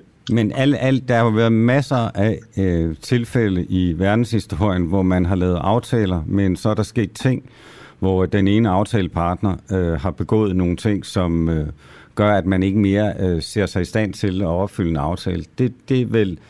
Altså, vi har jo hørt for eksempel den ukrainske ambassadør i Danmark sige, at Ekos øh, har ukrainske børns blod på hænderne. Altså, det er jo voldsomme ting. Jamen, jeg er helt enig, og jeg synes også, det er voldsomt at sidde og høre på. Men det ændrer jo ikke på, at der er jo ingen, der kender vores aftale og indholdet i vores aftale med Eko. Der ligger ikke nogen som helst mulighed for at komme ud af den aftale, ud over force majeure. Men er det ikke er det et, et eller andet sted ikke... Øh, altså, jeg er da helt sikker på, at øh, der er meget få danskere, som faktisk vil købe Eko-sko nu, efter at øh, virksomheden som en af de eneste har besluttet at blive i Rusland. Øh, kommer det her ikke til at kaste en voldsom skygge ned over hele jeres arrangement, fordi I ikke har gjort noget ved det? Det håber jeg ikke, det gør. Og jeg, jeg kan jo kun gentage mig selv ved at sige, at vi har ikke nogen mulighed for at gøre noget ved det. Det lyder som altså, en ualmindelig dårlig aftale, I har lavet i sin tid, og ligegyldigt om, øh, om Eko øh, slog små børn ihjel, så kan I ikke komme ud af aftalen. Jeg vil ikke afvise, at der er mange, der mener, at jeg har indgået en dårlig aftale med Eko og alle vores andre øh, samarbejdspartnere. Og det må jeg jo tage til efterretning. Og øh, i fremtiden kigge på, om vi skal have indført passuser eller andre ting i vores aftale, der gør, at der er mulighed for det. Men som det ligger nu, har vi ikke muligheden.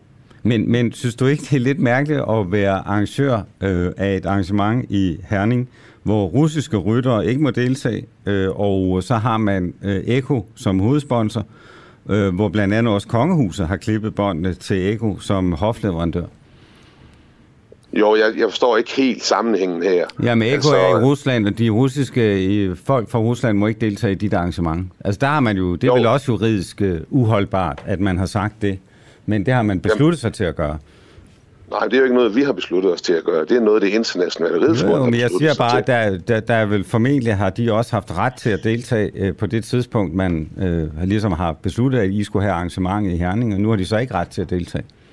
Nej, jeg, jeg kender jo ikke uh, FI's uh, interne lov og regler for, hvordan man kan udelukke. Og den skal, jeg tror, den skal I tale med FI om, hvis det er udelukkelsen af de aktive, man vil, vil høre om. Det kender jeg ikke til. Altså, jeg, jeg har jo med eventet her at gøre, og de aftaler, som vi har indgået.